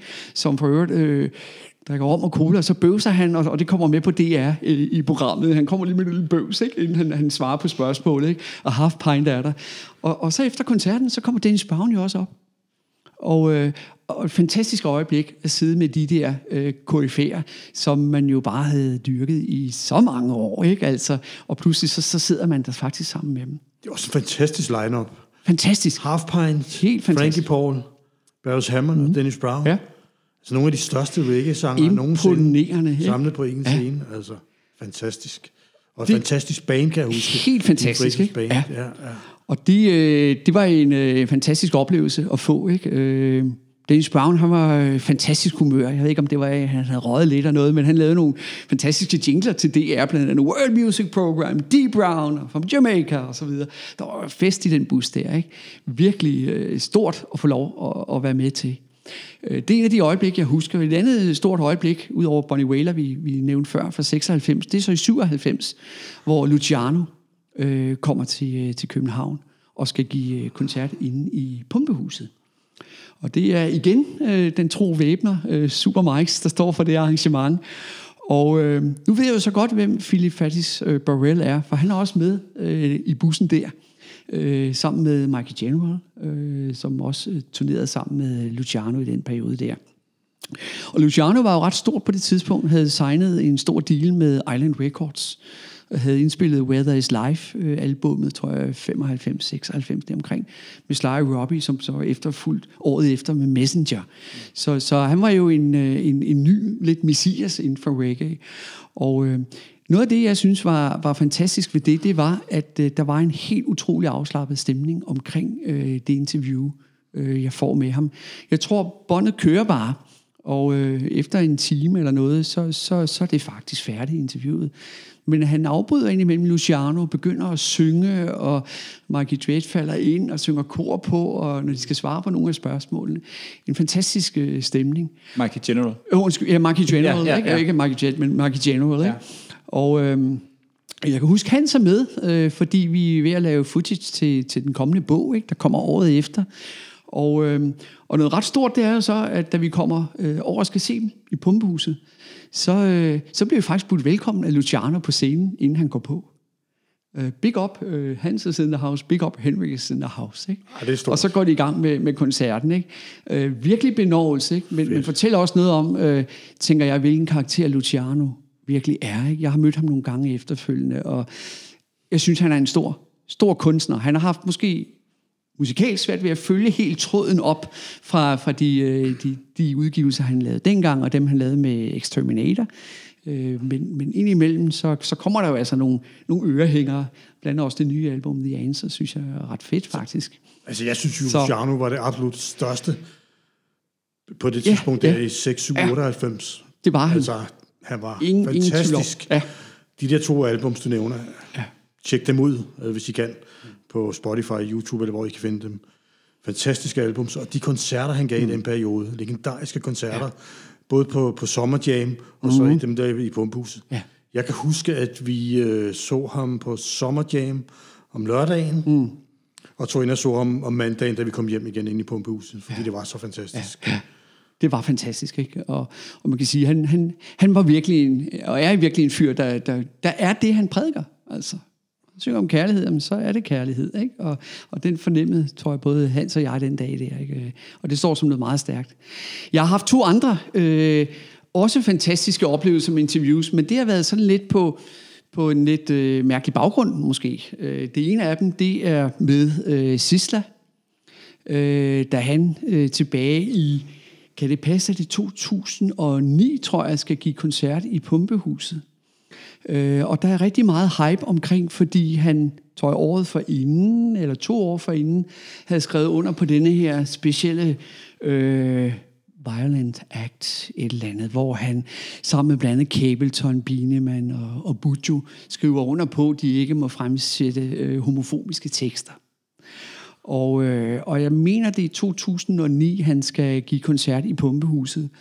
Og jeg får øh, et øh, interview med ham øh, på det tidspunkt øh, for, på vegne af politikken faktisk, som gerne vil have et interview, fordi nu var der jo på en lidt kedelig baggrund måske noget hype omkring, hvad var det her for noget med reggae og homofobi, og, og så var det pludselig noget, alle ville tale om. Og, øh, og der fanger jeg faktisk Sisla, øh, tror jeg, i en lufthavn, øh, telefoninterview. Øh, øh, jeg havde talt med ham tilbage i 95, øh, og det var måske med til, at, at jeg fik lov at få interviewet igen øh, i 95 i forbindelse med, at han øh, udsendte øh, albumet, øh, tror jeg, hed det iSpace, tror jeg, kom der. Øhm, og derfor fik jeg lov at interviewe ham igen. Og der fortæller han mig nogle ting, øh, som jeg øh, som journalist tænker, jamen det vil jeg selvfølgelig gengive åbent. Jeg har ikke fået at vide, at jeg ikke må gengive det åbent. Men der fortæller han jo noget om, at øh, han har godt nok skrevet under på denne her, men har også gjort det øh, på baggrund af økonomi. Altså denne her act. Øh, og derfor øh, ser sig nødsaget til at øh, skrive under på den, fordi at det er på turnerende, han tjener sine penge, siger han. Øh, han fortæller så også om, hvad der sker i baggrunden, altså hjemme i Judgment Yard, hans egen, øh, kan man sige, øh, bydel øh, i Spanish Town, hvor at, øh, at han, han faktisk, øh, jeg tror det er August, August Town, øh, men hvor han faktisk synger nogle af de her numre stadigvæk, altså omkring homofobi. Og det bliver trygt i politikken, og, øh, eller undskyld, øh, ja, politikken, og øh, det kommer på forsiden af politikken. Og det skaber en fantastisk furore omkring, hvad er nu det her for noget? Øh, og, og, og jeg kan huske, den danske, hvad hedder den, Københavns borgerrepræsentation begynder at stemme sammen igen, hvilket de jo havde gjort for år tidligere, hvor Budjo havde været der, og hvor de også ville stoppe Budjo fra at give koncert inde på The Rock. Øh, så så de pludselig nu nyt blod, ikke? og nu skulle de øh, sabotere den der sidste koncert. Det blev den heldigvis ikke, vel? Men øh, Sisters management var jo øh, på nakken af mig i tiden efter, fordi at de jo synes, jeg havde fortalt noget, som jeg måske ikke burde have fortalt. Men, men for mig, der tænker jeg, at det er også en del af historien. Mm. Øh, og, og hvad det er, der bringer de her øh, jamaikanere på, på, på, på vores breddegrad. Samtidig med også at henvise til, at øh, ifølge deres egen lovgivning på det tidspunkt, kunne det faktisk give op til 10 års fængsel, øh, hvis, hvis man var homoseksuel. Ikke? Så der er også nogle rødder, der ligger noget bagved. Ikke fordi jeg skal forsvare det, men, men måske en anden forståelse for, hvorfor alle de her tekster nogle gange opstår. Øhm, og og, og det var sådan øh, lidt et øh, wow. Altså, pludselig så var det på alles læber. Øh, og jeg kan huske to år før, hvor Bujo er der, der er der også meget omkring øh, koncerten der. Den kan du måske også huske. Det kan jeg godt huske, ja. ja. Hvordan øh, forskellige øh, øh, kan man sige, øh, medlemmer af LGBT plus øh, miljøet står udenfor med banner og vil, vil aflyse koncerten. Ikke? Øh, og, og der er nul tolerance, altså der må ikke blive spillet eller sagt noget omkring øh, homoseksuelle, fordi så skal stikket trækkes ind på The Rock. Ikke? Det kan jeg godt men, huske. Men, men det Bujo var... giver jo en øh, fantastisk lammende koncert, og jeg fanger Bujo på vej ud, ikke? øh, og får lige nogle kommentarer fra ham på vejen ud af, af, af det her. Øh, og han har fødselsdag, kan jeg huske, nogle dage inden, og jeg giver ham øh, den her bog, Hans og jeg har skrevet, hvor han er på forsiden, og han blev enormt glad og kvitteret med at give nogle jingler til øh, radioprogrammet og så videre. Ikke? Øh, så, øh, men, men, men det er nogle af dem, som, som står lidt øh, ud. Ikke? Og så det helt nye, hvis vi lige skal nævne Bujo. Altså det seneste interview, jeg fik med Bujo, er et interview, jeg har jaget i, i mange år faktisk. Øh, og det ser måske ikke ud af så meget, fordi folk tænker, nå ja, men det er da nemt nok, du laver et interview. Ikke? Men, men der ligger tit en masse arbejde bagved. Øh, det er klart, at da Bujo bliver øh, fængslet, er det umuligt at kommunikere med ham. Jeg havde fat i hans management, øh, nogle kontakter fra Jamaica også, som, som havde arbejdet sammen med Bujo, inden han røg ind. Men, men ikke engang de kunne jo få noget, nogle aftaler med ham. Så det var helt umuligt at få et interview. Så øh, da han kommer ud, øh, forsøger jeg igen øh, tidligere management, øh, Sil Gordon, der har været med inde og, og mixe øh, blandt andet til Shiloh-albummet, øh, og har, kan man sige, spillet en væsentlig rolle i, i Bujos liv, øh, øh er en, jeg kender ret godt fra Jamaica, og han havde også prøvet, men, men det var faktisk ret svært. Så da albummet kommer, 2020 Upside Down, og jeg anmelder det for GAFA, så hiver jeg fat i Universal, øh, som, som udsender det og distribuerer det herhjemme, og siger, nu skal I simpelthen gøre noget. I bliver nødt til at hjælpe mig med at få det her interview. Og jeg havde egentlig givet op på det. Pludselig en dag, så ringer de, og så siger de, kan du interviewe ham i morgen? Og, øh, og der stod jeg og skulle til Nordjylland til at besøge noget familie. Og jeg tænkte, det skulle foregå over en, øh, en, en Zoom-forbindelse. Jeg tænkte, hvordan er deres internet deroppe? Øh, jeg, jeg følte heller ikke, at jeg kunne svigte familien i Nordjylland, men, men øh, jeg måtte jo selvfølgelig lige ringe op og høre, har I en ordentlig netforbindelse? Fordi jeg skal have det her interview, ikke? Og jeg fik et fantastisk interview med ham, som, som Gaffa valgte at trykke øh, i, i deres blad her øh, i forrige måned. Og, hvor han fortæller om, ikke så meget omkring fængslet, fordi det var nogle af de ting, jeg ikke måtte spørge om. Jeg måtte heller ikke spørge om homofobien, men han fortæller alligevel noget mellem linjerne. Så hvis ikke man har læst det, så synes jeg, man skal hive fat i det. Man kan også læse den på nettet. Ikke? Må du spørge ind til dommen, eller overhovedet Nej, ikke? Eller er der ingenting, slet ikke noget det fordi der? han havde skrevet under Nej. på en aftale om, at når han blev løsladt, måtte han ikke nævne den retssag, der havde været overhovedet. Okay.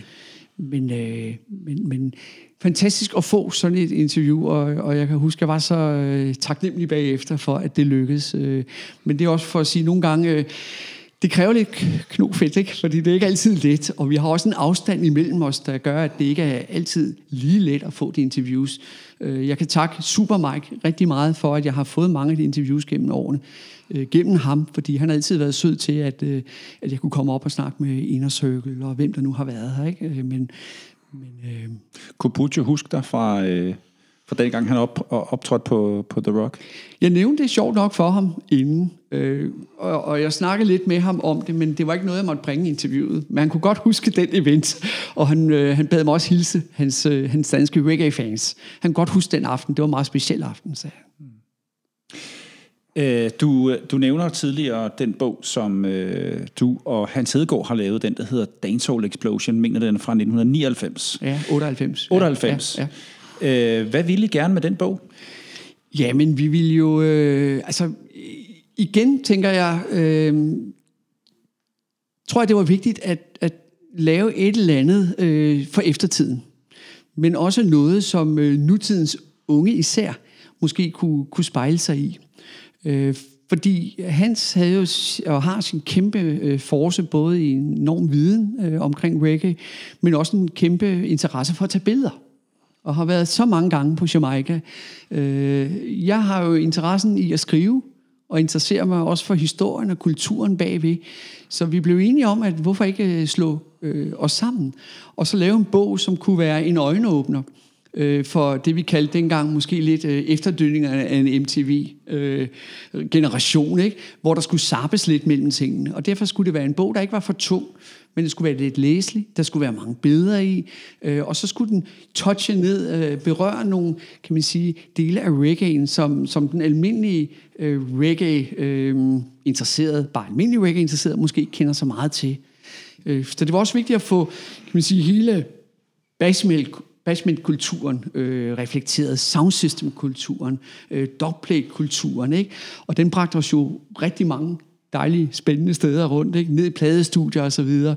Øh, Alice, hvor man tænker, jamen, der, der kommer man ikke med, med mindre man er, er reggae-nørd. Man kommer der bestemt ikke som turist i hvert fald. Hvorhen siger du? I... Jamen, vi er jo blandt andet, øh, vi er jo blandt andet rundt i, vi er både noget Kingston Uptown, men også i noget Downtown øh, for at lave interviews. Vi er på øh, blandt andet Junior Reeds øh, label. Øh, vi er på øh, Don Danny Brownies øh, label, øh, hvor øh, Mr. Vegas øh, og Buccaneer kigger ind blandt andet, mens vi er der. Øh, og vi er ude at interviewe øh, Stile og Cleavy, øh, der har Matt Cobra og Grams Morgan fra Morgan Heritage på besøg i studiet.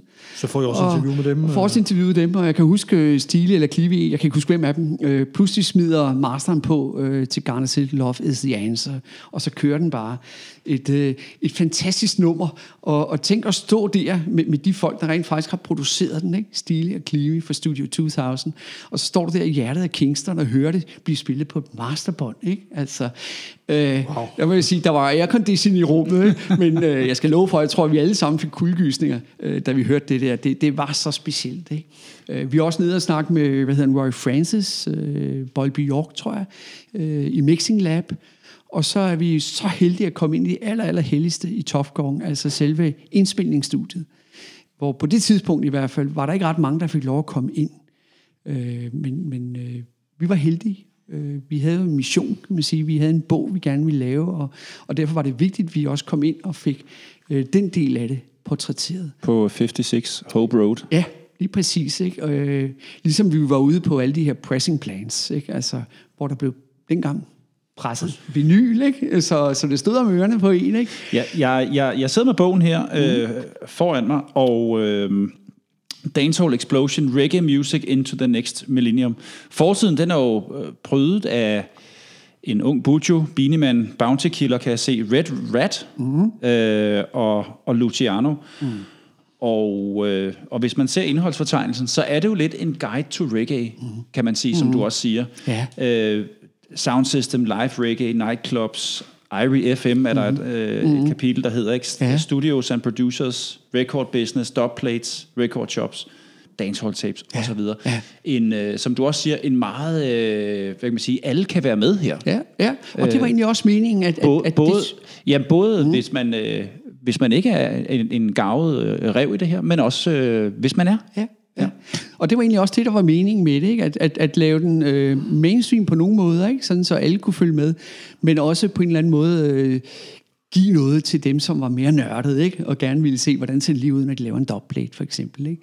Og derfor er den jo rigt illustreret af, af Hanses øh, flotte billeder, og jeg tænker, det er jo også med til, at øh, blandt andet Rough Guide øh, to Reggae, jeg tror bare, ja, Rough Guide, Rough Guide to Reggae øh, i deres bog, øh, nogle år efter faktisk korten som nummer fem over de, de fem vigtigste reggae-bøger der var kommet på det tidspunkt. Og det er jeg selvfølgelig stolt af at, at have været med til at bidrage til.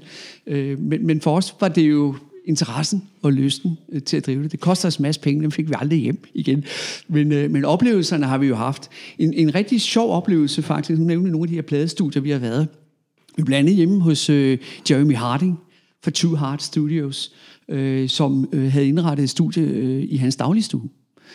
Og øh, vi havde sat det her op øh, ved hjælp af det amerikanske turistbureau, som jeg havde skrevet frem og tilbage med inden og sagt, at vi kom og kunne de hjælpe med at lave øh, nogle aftaler for os. Og de havde blandt andet lavet en aftale med, og de havde puttet en guide på, som vi havde med øh, flere dage, øh, mens vi var derovre. Og hun tager os så med ud, øh, hvor vi skal besøge Jeremy Harding, og på det tidspunkt var Jeremy Harding jo en af de helt nye, øh, spændende, nye lovende producer, og ham ville man gerne promovere faktisk fra Jamaica. Øh, og derfor øh, får vi lov at komme hjem til ham. Og på det tidspunkt øh, har han jo nummeret, der hedder, øh, rytmen, der hedder Playground-rytmen, tror jeg, som var en landeplage, øh, hvor Beanie Man jo laver nummeret Who Am I? Øh, og han Ja, fortæller kæmpe Jeremy... hit. Ja, Sim Simmer, Ja. ja. get the key to Ja, my who am I? Ikke? og så videre. Og, øh, og Jeremy Harding er enormt åben og fortæller om, hvordan faktisk det nummer kom til.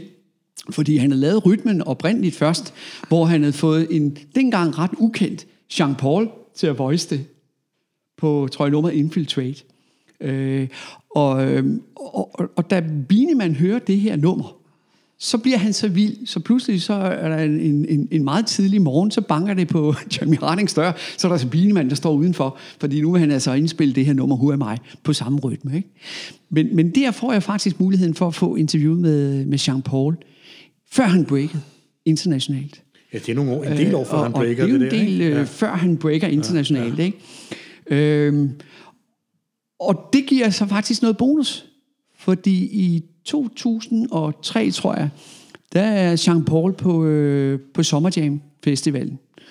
Og, øh, og jeg kontakter øh, selskabet, jeg mener det er Warner Brothers, tror jeg, der stod bag øh, det, det andet album, han, han lavede på, på det tidspunkt der for at få et uh, interview. Jeg havde anmeldt både Get Busy og, og efterfølgeren.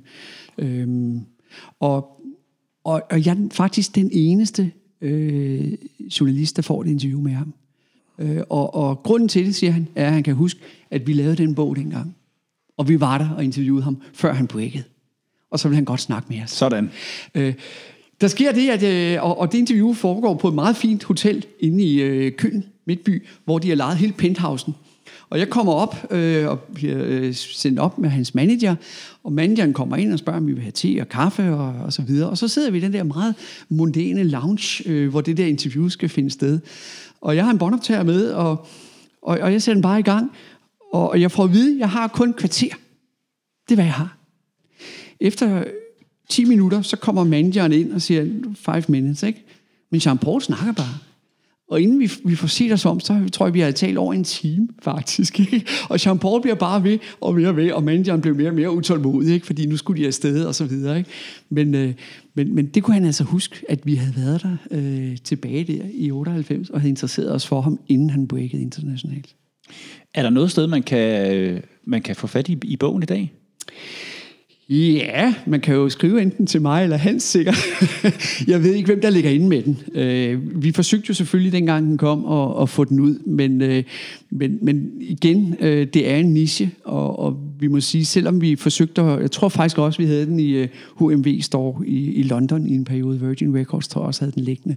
Så, så ved jeg ikke, hvor den øh, er til at få længere. Jeg kan huske, at da vi lavede den, øh, øh, det afsnit med Hans Hedegaard, der nævnte han, at man, at man kan finde den ude på bibliotekerne rundt omkring her Det er i Danmark. rigtigt. Ja, det er rigtigt. Så der er den til at Ja. få fat i. Man kan Ja. låne den der. Ja. Og nu øh, er det tid til at høre noget mere musik, Henrik. Øh, vi skal høre noget Warrior Style med, med Mikey Dredd, som vi talte om øh, i starten af, af programmet. Lige præcis. Øh, prøv lige at fortælle, hvorfor du har valgt det nummer. Jamen, jeg synes, øh, uh, Warrior Style uh, for mig var en øjenåbner i forhold til, at reggae var mere en, uh, en både en Bob Marley uh, og måske den mere pæne, polerede form, som UB40 stod for. Selvom noget af det første UB40 jo faktisk udgav også var ret politisk. Så, uh, så, kom han med en ny stil, i hvert fald for mig en ny stil. Og, øh, og så det uforglemmelige møde øh, på Nørreport station, det sætter nok også det hele i relief. Her kommer i hvert fald øh, Mikey Dreads med Warrior Style. More music.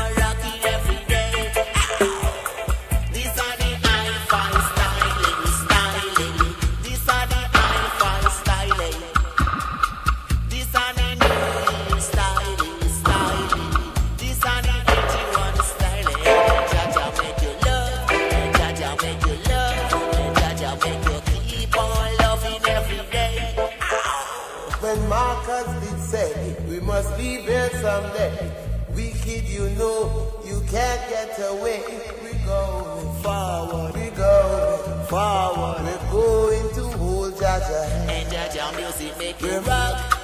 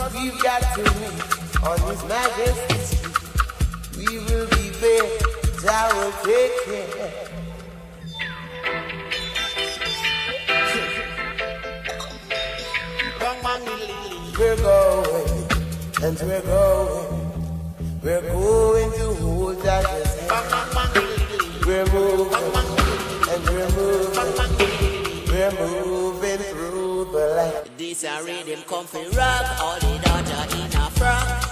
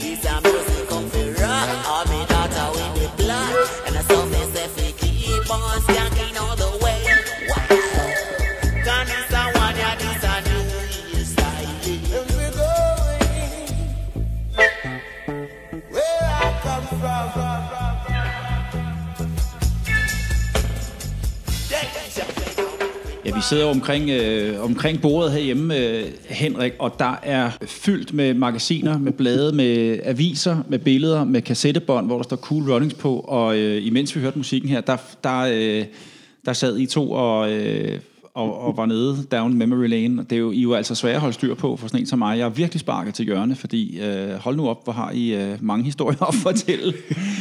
øh, vi kunne, vi kunne fortsætte i rigtig, rigtig lang tid. Det tror jeg. Øh, nu, nu var det Mikey Dread, vi fik her, Warrior Style. Den har vi snakket om øh, tidligere. Et super, super fedt nummer. Henrik, jeg kunne godt tænke mig at høre, øh, du har også været i Afrika. Ja, Øh, og du har været i Afrika og øh, lavet radio. Du var der så for, øh, for et andet arbejde, men, mm-hmm. øh, men du tog simpelthen noget af, du tog Ja. radioen med. Ja. Øh, hvad var din oplevelse med at, at lave at lave reggae nede og lave reggae i, i Lesotho. Jeg ved, at, øh, Ja. jeg ved, at øh, democracy by boss, det var, Mhm. mm-hmm. det var et begreb, som du opfandt dernede. Prøv lige at forklare om det. Ja, men øh, man kan sige, øh, jeg var jo ansat øh, for, øh, for en toårig øh, periode, øh, udsendt af Mellemfolkelig Samvirke. Øh, var så heldig at få lov at komme ud som en af de få jurister, der har været ude, og øh, skulle arbejde med udbredelse af deres øh, grundlov faktisk, øh, og de menneskerettigheder, de har, både ifølge grundloven, og også mere internationalt. Og øh, en af de øh, steder, hvor det haltede lidt, det var øh, kendskabet til demokrati hvad demokrati egentlig var for en størrelse. Så jeg blev ansat til at skulle være en form for øh, igangsætter og projektudvikler i form af, at nu vil vi gerne fortælle øh, det lille land, der hedder Lesotho, øh, hvad er demokrati egentlig for noget. De havde, jeg kan huske, at nogle af dem havde svært ved at udtale det. Så, så fjernt var det for dem, fordi øh, Lesotho, øh, der det 99 til 2001, øh, var meget præget af en, øh, kan man sige, høvdingekultur. Det var høvdingen i de lokale samfund, der havde øh, magten. Han var både dommer og, og, og, og myndighed og, og, og udøver af straffe osv. Så, videre. så det var et brud med, øh, med den beføjelse, han havde som magt overhovedet i landsbyen, at nu pludselig kom vi og snakkede om demokrati.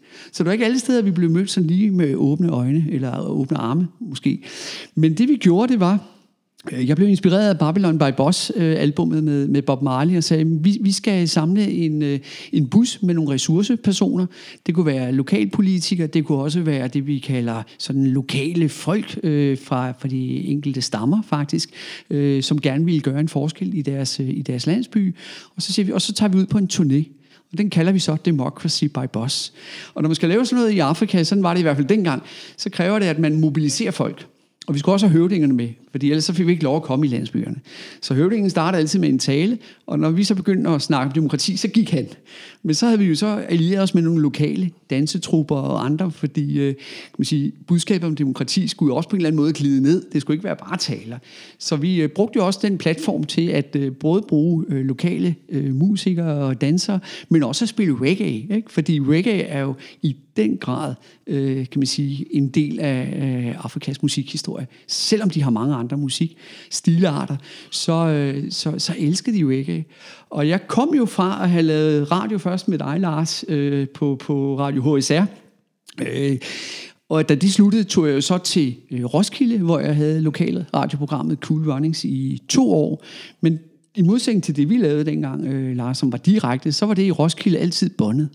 Så der kom aldrig nogen respons. Jeg vidste ikke, om der var nogen overhovedet, der sad og hørte det der. Jeg tror ikke engang, min mor hun, hun hørte det længere. Så jeg tænkte, hvad, hvad, hvad sker der egentlig her? Men pludselig havde vi en åbning, eller jeg havde en åbning, øh, fordi at øh, den organisation, jeg arbejdede for, havde et samarbejde med UNICEF. Og UNICEF øh, var en hovedsponsor på den lokale radiostation, der hed Joy FM. Og øh, Joy FM øh, var meget interesseret i at, at, at få få lidt viden omkring, hvad det UNICEF går og laver. Det var trods alt dem, der betaler for radiostationen. Så jeg blev også interviewet øh, til radiostationen på et tidspunkt, og så finder jeg ud af, at de spiller faktisk alt andet end reggae. Så hvorfor spiller ikke reggae? Jamen, de havde ikke rigtig øh, nogen plader eller noget musik med reggae, og de kendte selvfølgelig Bob Marley og Peter Tosh. De elskede reggae, ikke? Men, men de havde ikke ligesom mulighederne. Jeg havde jo min øh, CD-samling med derned, så jeg tænkte, øh, i hvert fald noget af den, så tænkte jeg, mm, er I ikke interesseret i at lave et radioprogram? Så blev jeg interviewet af, af lederen af stationen, han var en amerikaner. Oh, have, have you done any radio programs before? Og så øh, måtte jeg jo fortælle, hvad jeg havde lavet med, med dig, Lars, i sin tid, og Danmarks Radio, det hjalp jo så også lidt. Øh. Og så fik jeg en, øh, en time slot, hvor jeg havde hver uge et fast radioprogram, Cool Runnings på engelsk. Og det var sjovt, fordi der blev man jo altså bemærket, fordi pludselig var der en, der spillede radio, øh, reggae i radioen. Så folk ringede til mig, det var direkte programmer, og spurgte ind til, hvad er det for et nummer, du spiller nu? Og folk kom op øh, for at besøge mig, hils på mig, og spurgte, om de må komme med ind i studiet. De skulle nok være stille, og på et tidspunkt tror jeg, der var en, næsten 30 mennesker deroppe på et tidspunkt, for at, at se, nu skulle Cool Runnings øh, løbe af stablen. Så der var et helt andet leben omkring det, øh, end hvad jeg havde været vant til før. Og det var jo ekstremt livsbekræftende at få den oplevelse med. Og, og, og, og hvordan, øh, altså, hvad hittede dernede? Hvad, hvad spillede du, som, øh, som gik rent ind? Ja, men de var jo meget øh, på det tidspunkt til, til roots-delen, ikke? Altså, øh, at spille roots for dem, det, det, det gav ikke indklang. Men der var også en åbning over for, øh, for dancehall, øh, og, og især den lidt nyere dancehall, måske den dancehall, der var ny dengang i hvert fald i forhold til Sinjay-stilen, der var på vej frem, øh, begyndte faktisk også at fange rigtig mange øh, afrikanere. Øh, de kunne selvfølgelig spejle sig i budskaberne og, og rytmerne osv., men øh, de havde også på deres, kan man sige, lokalt øh, forskellige rap-stilarter, som, som lænede sig lidt op af, af, af den dancehall, der kom fra Jamaica. Så på den måde kunne de også musikalsk øh, identificere sig med det. Nu springer vi lige i det, øh, Henrik, fordi jeg, jeg kan huske for mange, mange år siden en historie med dig. Du har kørt Gregory Isaacs hjem ja. fra ja. en koncert i København til ja. hans hotel. Ret ja. vildt. Ret vildt. Kan du ikke lige prøve at fortælle jo, den historie? det kan jeg. Øh, jeg ja, det, og det, er det var svært. et super arrangement. Det var et super arrangement, og desværre var der ikke ret mange mødt frem. Øh, det var inde i Alexandra. Og, og nu siger du om Super Mike. Jeg er ikke sikker på, at det var Super Mike, faktisk. Jeg, jeg tror, det var en anden fyr, og det var ikke Manu. Kan det passe, det var sådan et, apropos, øh, apropos en anden koncert, vi nævner i en tidligere podcast, den der med Desmond Dekker, som Ja. ja. var meget dårlig annonceret. Ja. Ja. Var den der Gregory-koncert? Den var også enormt dårlig. Fordi jeg var jo, jeg kan ikke huske, hvad år det var, men jeg har jo også været kæmpe Gregory-fan ja. dengang. Og jeg vidste ikke, der var den koncert, så jeg var der ikke. Så den har jo været... Jeg tror, der var under næsten 30 ikke, mennesker øh, derinde. Øh, og jeg var derinde øh, sammen med, med min nevø Jesper øh, for at se koncerten. Og jeg tror også, at øh, Isaacs han gad ikke. Altså, han var hurtig af scenen. Jeg tror ikke, han spillede mere end tre kvarter. Så tænkte jeg, "Om nu holder jeg nok en pause, og så kommer han ud og giver nogle ekstra numre. Nej, nej, det gjorde han ikke. Vi så ham ikke mere, troede jeg.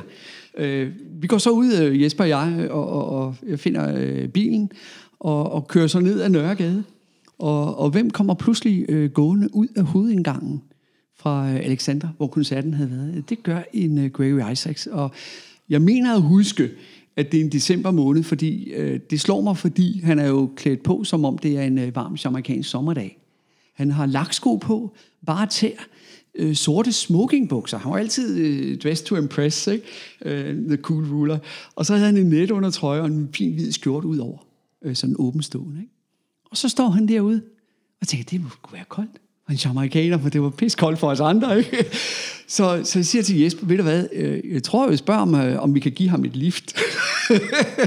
og øh, vi kører hen og ruller vinduet ned, og om han vil med, det vil han da godt.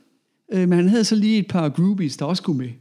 Så der, inden vi ser os om, så sidder der tre på bagsædet med altså to piger, en på hver side, øh, sorte piger, og så øh, Gregory Isaacs øh, i midten. Og så spørger vi, hvor han skal hen. Jamen, han skal ned på noget, der hedder, tror jeg, St. Thomas Hotel. Øh, Ja, nede, nede på Frederiksberg. Ja, ikke også? Ja, lige, Frederiksberg lige præcis. Ja. Ikke? Og sagde, jamen, jeg vil gerne lave et interview med dig. Jamen, det finder vi ud af, sagde han så. Det fik jeg aldrig. Jeg fik aldrig interview. Men det var da også rimelig starstruck at, at sidde i bilen med ham. Jeg husker, øh, Jesper og jeg havde på vejen derind jo for at komme i, i det rigtige mood. Ikke? Øh, selvfølgelig hørt øh, Gregory Isaacs på kassettebånd i bilen. Så da jeg slår tændingen til øh, igen, da han har sat sig ind på bagsædet, så går det her kassettebånd jo i gang. Og pludselig så begynder øh, en mis øh, her på bagsædet at nynne med. Og så siger han, turn it op, turn it op, siger han så. Og så begynder han at synge. Mens vi kører, øh, så er det helt surrealistisk. Og, og der er ikke ret langt, vel? Øh, jeg- jeg havde gerne kørt en omvej, fordi det var stort at have øh, Mr. Isaacs med i bilen. Øh, en, en kæmpe oplevelse, ikke? Øh, Jeg har så sidenhen været øh, så heldig også, at jeg nogle gange har hjulpet Mike, når folk har skulle øh, køres ud. Så jeg husker også en gang, jeg havde Yellowman, og så to af de store øh, bamser fra Sagittarius Band med på bagsædet, ligesom jeg har haft kørt øh, Red Rat og Buccaneer rundt i, i byen, da de skulle optræde ude på øh, Christiane på loppen. Så, så man kommer lidt, lidt tæt på nogle gange, og, men det var absolut ikke ventet, det der Isaacs. Altså, en Og så, fantastisk satte, oplevelse. og så satte du ham af på hotellet, og... Ja, og så sagde jeg til ham, jeg vil gerne have et interview, så sagde han, Zoom kom. Ikke? Ja. Og jeg har aldrig set ham siden. Det kommer aldrig. Ne- Never come. Never come. Never come. En anden sjov historie omkring det der faktisk, det er, øh, vil jeg lige sige, for to år siden, der er Birgitte og jeg på Reggae Jam Festivalen. Og øh, Reggae Jam er en f- kæmpe festival, som vi øh, har yndet meget at tage til. Birgitte tager billeder øh, fra Gaffa, når hun er der. Så, siger hun, så kan hun godt holde ud og være til tre dages reggae festival med mig. Øh, og, så- og så laver jeg interviews og så videre. Og jeg kan huske, øh, det er for to, 2018, to år siden, der er vi dernede, og vi øh, slutter af med Sly Robbie på, på den store øh, scene med B.T. McLean, Johnny Osborne øh, er med, øh, blandt andet. Øh, og hvad hedder han? Øh, Theo fra, øh, fra Sverige også er med. Øh, Natural.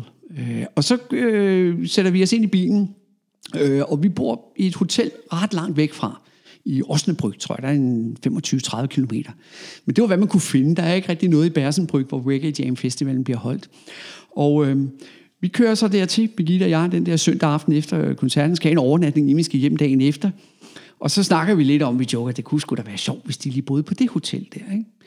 Og øh, så kører vi forbi hotellet, og så ser vi, der holder sådan en sort bil, men det er så ikke dem, der, der træder ud og siger, ah, det er det så ikke. Og vi parkerer vores bil i en nærliggende parkeringsanlæg og går tilbage. Og da vi kommer ind i reception, hvem står så ved at tjekke ind? Sly Dunbar, Robbie Shakespeare og, og, og resten af, af bandet. Ikke? Linky Marsden er med også. Ikke? Øh, og Henry øh, fra, fra Aswats Horn-sektion ikke? Øh, er med også. Øh, og ham havde jeg snakket med tidligere, fordi jeg ville gerne have haft, øh, snakket med, med, med, med de her Sly Robbie. Ikke? Øh, så, what are you doing here? Are you stalking me? Nej, nej, vi bor her på det her hotel. Ikke? Og jeg kan ikke lade være med at grine, fordi øh, der står sådan en ung øh, tysk øh, receptionist, og hun spørger om, what is your name, ikke, til, til Robert Shakespeare, ikke? Og jeg er lige ved at falde bagover, ikke? Ved du ikke engang, hvem han er, tænkte jeg, ikke? Men de er jo enormt søde, de fyre der, vi møder dem om morgenen også, øh, til, til morgenkomplet, og de stiller sig op, og jeg fortæller dem om nogle af mine anmeldelser, viser dem øh, på, på min telefon, hvad jeg har lavet, og så videre, og, og, og det var et kæmpe øjeblik. Og de var så søde, og de var så meget nede på jorden. Så da vi tjekker ud, Birgitte og jeg, vi skulle køre før dem, de skulle videre og spille et andet job, tror jeg, øh, et andet sted, jeg kan ikke huske hvor, i Tyskland. Så sidder Slayer og vinker til os, og have a good trip back home to Denmark. Ikke? Altså helt nede på jorden. Og det er jo øh, helt fantastisk. Der var jeg sige, der var jeg sgu starstruck. Ikke? Og jeg sad nede ved morgenmadsbuffeten og tænkte, kan jeg vide, om de kommer her? Ikke? Og Birgitte, hun sad og kiggede på mig og tænkte, ah Henrik, ikke? Og jeg havde, en, jeg havde en CD med, for sæt nu jeg kunne få en autograf fra dem. Ikke? Og øh, sådan fuldstændig som teenager. Ikke? Men øh, wow, tænk, og så kommer de lige pludselig ned ad trappen, ikke? og så sidder de der alle sammen. Kæmpe stort, altså. Det, øh, det bliver ikke meget større end Sly Robbie. Altså, uden, altså, og du har, Det- det du har mødt sige. mange, Henrik. Du Det har man sige. interviewet mange. Øh, Sly Robbie, det er, det er sgu stort. Øh, det er faktisk tid til at høre lidt mere musik. Øh, dit sidste nummer for, øh, for den her omgang, vi skal høre Bujo. Ja. Ja, hvad er det for et nummer, vi skal høre? Jeg øh, kunne godt tænke mig at høre It's Not an Easy Road fra albumet til Shiloh, fordi jeg tænker, øh, Bujo ved om nogen, at det ikke har været en let vej. Øh, men, men jeg tænker, mange af os, der bevæger os i reggae-kredse, ved også, at øh, det ikke altid er en let vej. Altså, vi bliver tit mødt med fordomme, hvis vi begynder at snakke om reggae. Øh, en af de hyppigste fordomme, jeg hører, det er, om du så også hash, Henrik? Åh ja, Jeg siger, nej, det kender tit." jeg også, ikke? Øh, hvad så? Jamen, reggae døde med Bob Marley er en anden måske, man hører, ikke? Men, øh, men- men jeg synes igen også, øh, at det nummer har en, øh, en, en opfulness, en, en, en altså forward attitude i, at øh, selvom det ikke er en let vej, så er der håb for enden af, af tunnelen, og, og, og det synes jeg, Bujo han leverer max på nummeret her. Lad os høre det. Bujo Banton, Not an Easy Road. I'll make corner when I make it. And that's where I make to take it. Sure.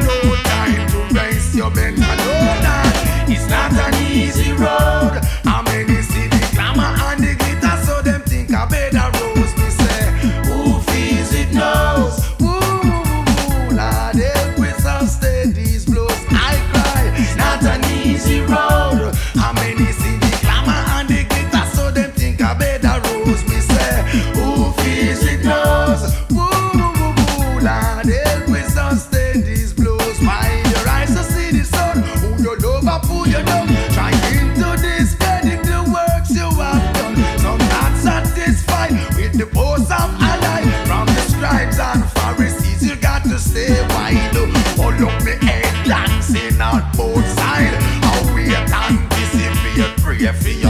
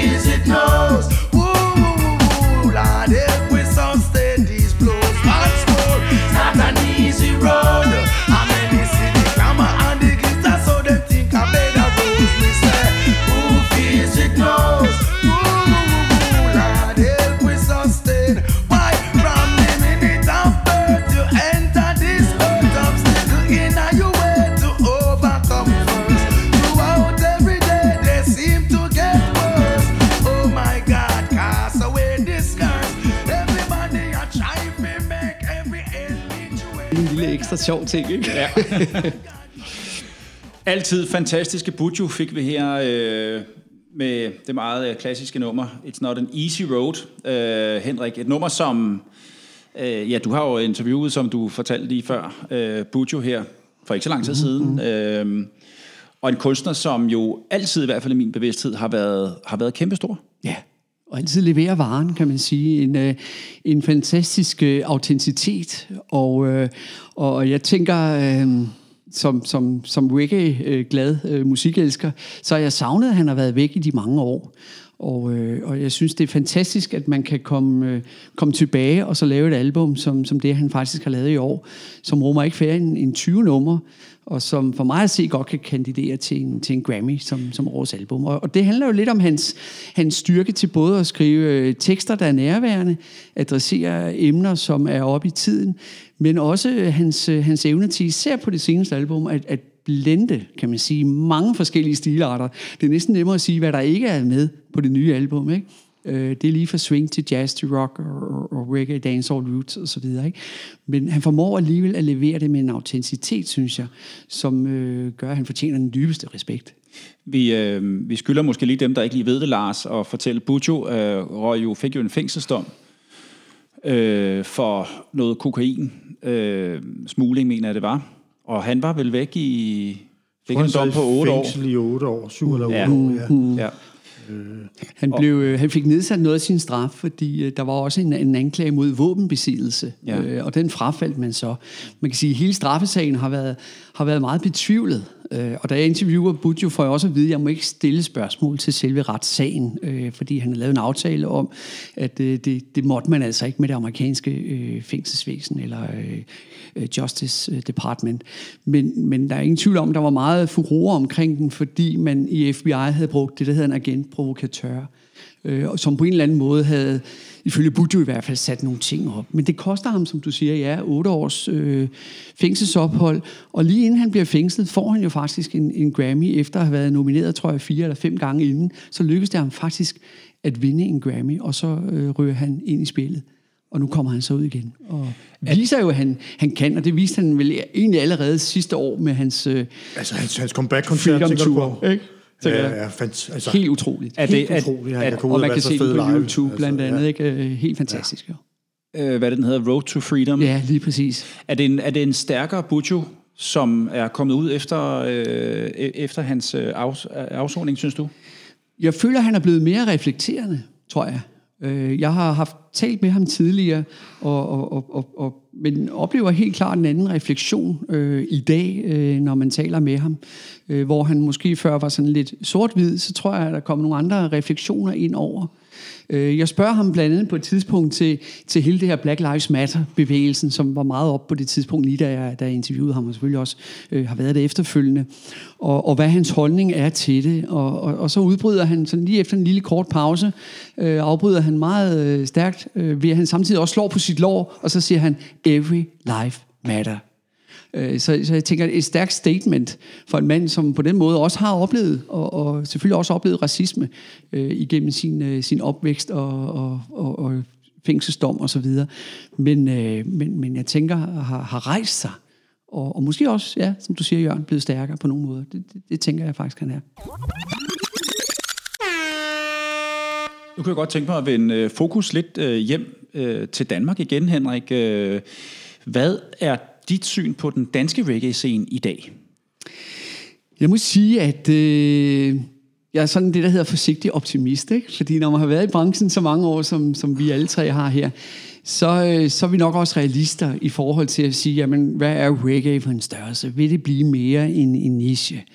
Øh, Jeg husker, da, kan man sige, øh, dansk hall-bølgen, øh, som den blev kaldt, ikke, øh, slog igennem øh, der omkring 2014, hvor der blandt andet er øh, Copenhagen Dancehall Festival i Øksnehallen, hvor øh, jeg tror, der var 3.000 mennesker indenfor, øh, der kom for at høre dancehall øh, med danske navne. Altså, det var jo fuldstændig noget, jeg kun kunne have drømt om, tænker jeg, i min vildeste fantasi, at, at noget, der var reggae-inficeret på en eller anden måde, selvfølgelig tilsat en danskhed, kunne blive så stort, som vi oplevede i de år, øh, med, med både en farfar og kaki, hele donkey øh, sound øh, øh, øh, som, som jo turnerede øh, landet rundt. Vi havde øh, James Brown, måske lidt mere poppet øh, version. Vi havde Klumpen Raske Penge. Vi havde ham der Hasse Skodkong øh, fra Aalborg, ikke? Som, som trykkede på. Og der var jo en helt anden hype omkring det. Øh, den synes jeg bare desværre jo er, er død ud igen. Og, og, men noget af det, jeg gør mig positiv optimist, det er, at jeg kan se, at der begynder at komme noget nyt frem som bringer en anden form for reggae med sig, nemlig den mere roots-orienterede reggae. Og det er måske den, øh, fordi jeg selv også måske heller mest til den roots-orienterede reggae, har savnet, at vi har haft i Danmark. Altså, her tænker jeg jo på navne som Livity All Stars, ikke? Guiding Star, Guiding Star, Orchestra, ikke? Øh, Sister Caro, som lige nu har lavet en, en fantastisk, synes jeg, EP, kun på fire numre, men som, som trækker i den rigtige retning, ikke? Øh, Endurance, øh, øh, Cool, øh, Rastaman, ikke? Øh, som, som tænker, hvad sker der lige her? Vi kan jo godt i Danmark. Og det der er det sjove ved det, det er jo, at det bliver pludselig målt internationalt. Det er ikke mere end øh, en uge siden, jeg snakkede sammen med et øh, fransk label, der hedder Fruit Records. De indgår nu samarbejde med, med Guiding Star Orchestra omkring øh, at lave noget sammen med dem.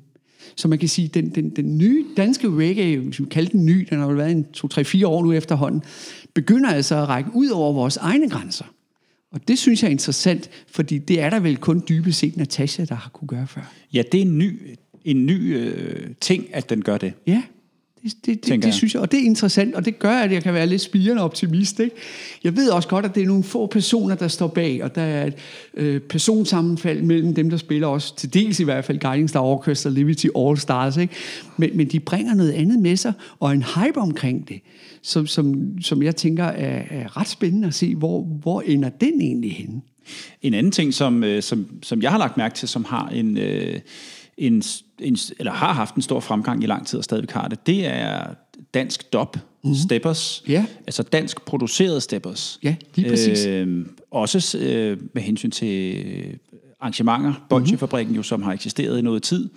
Øh, og der er mange producer herhjemme, ja. som producerer ja. super, super Ja. fed øh, steppers ja. og dub. Og, og, og jeg tænker, øh, der er spiren til det, ikke? Og, og jeg tænker, øh, den øh, genialitet, vi har og, og besidder af de her øh, producer og musikere, øh, jeg tænker på Bremer McCoy, øh, specielt også i, i de setup, jeg lige nævnte før, tænker jeg jo, er jo, er jo sindssygt dygtige. Ikke? Jeg tænker bare, at vi har den udfordring, vi vel i Danmark altid har haft, nemlig at hvornår bliver øh, reggae ligesom øh, noget, der, der kan gøre sig i Danmark, men også internationalt. Det er måske der, vi savner at se nogle ting. Øh, for nogle år siden husker jeg, at jeg interviewede øh, den øh, produktansvarlige for, for Playground i Danmark, Playground Records, Håkan Olsson, som er svensker. Og han sagde, at man arbejdede dengang på Playground Scandinavia med, med to setup. Man arbejdede med et setup, som gik på Norge og Sverige, og så med, med et setup, der sagde Danmark og Finland. Fordi de udmærket godt vidste, at den reggae, der kunne sælge i Norge og Sverige, den havde ikke en chance i Danmark. Danmark kunne han ikke forklare, fordi man kan sige, kulturelt set ligger vi måske ret tæt op af Sverige og Norge. Men Finland kunne han jo så forklare i forhold til, at der kan være en sproglig barriere, der kan være nogle andre udfordringer, også kulturelt, ikke, der gør det. Men han sagde, det har altid, i den tid han havde arbejdet med, med, med reggae-musikken, været svært og op ad bakke. It's not an easy road, for lige at citere, citere ja, det, ikke? ja.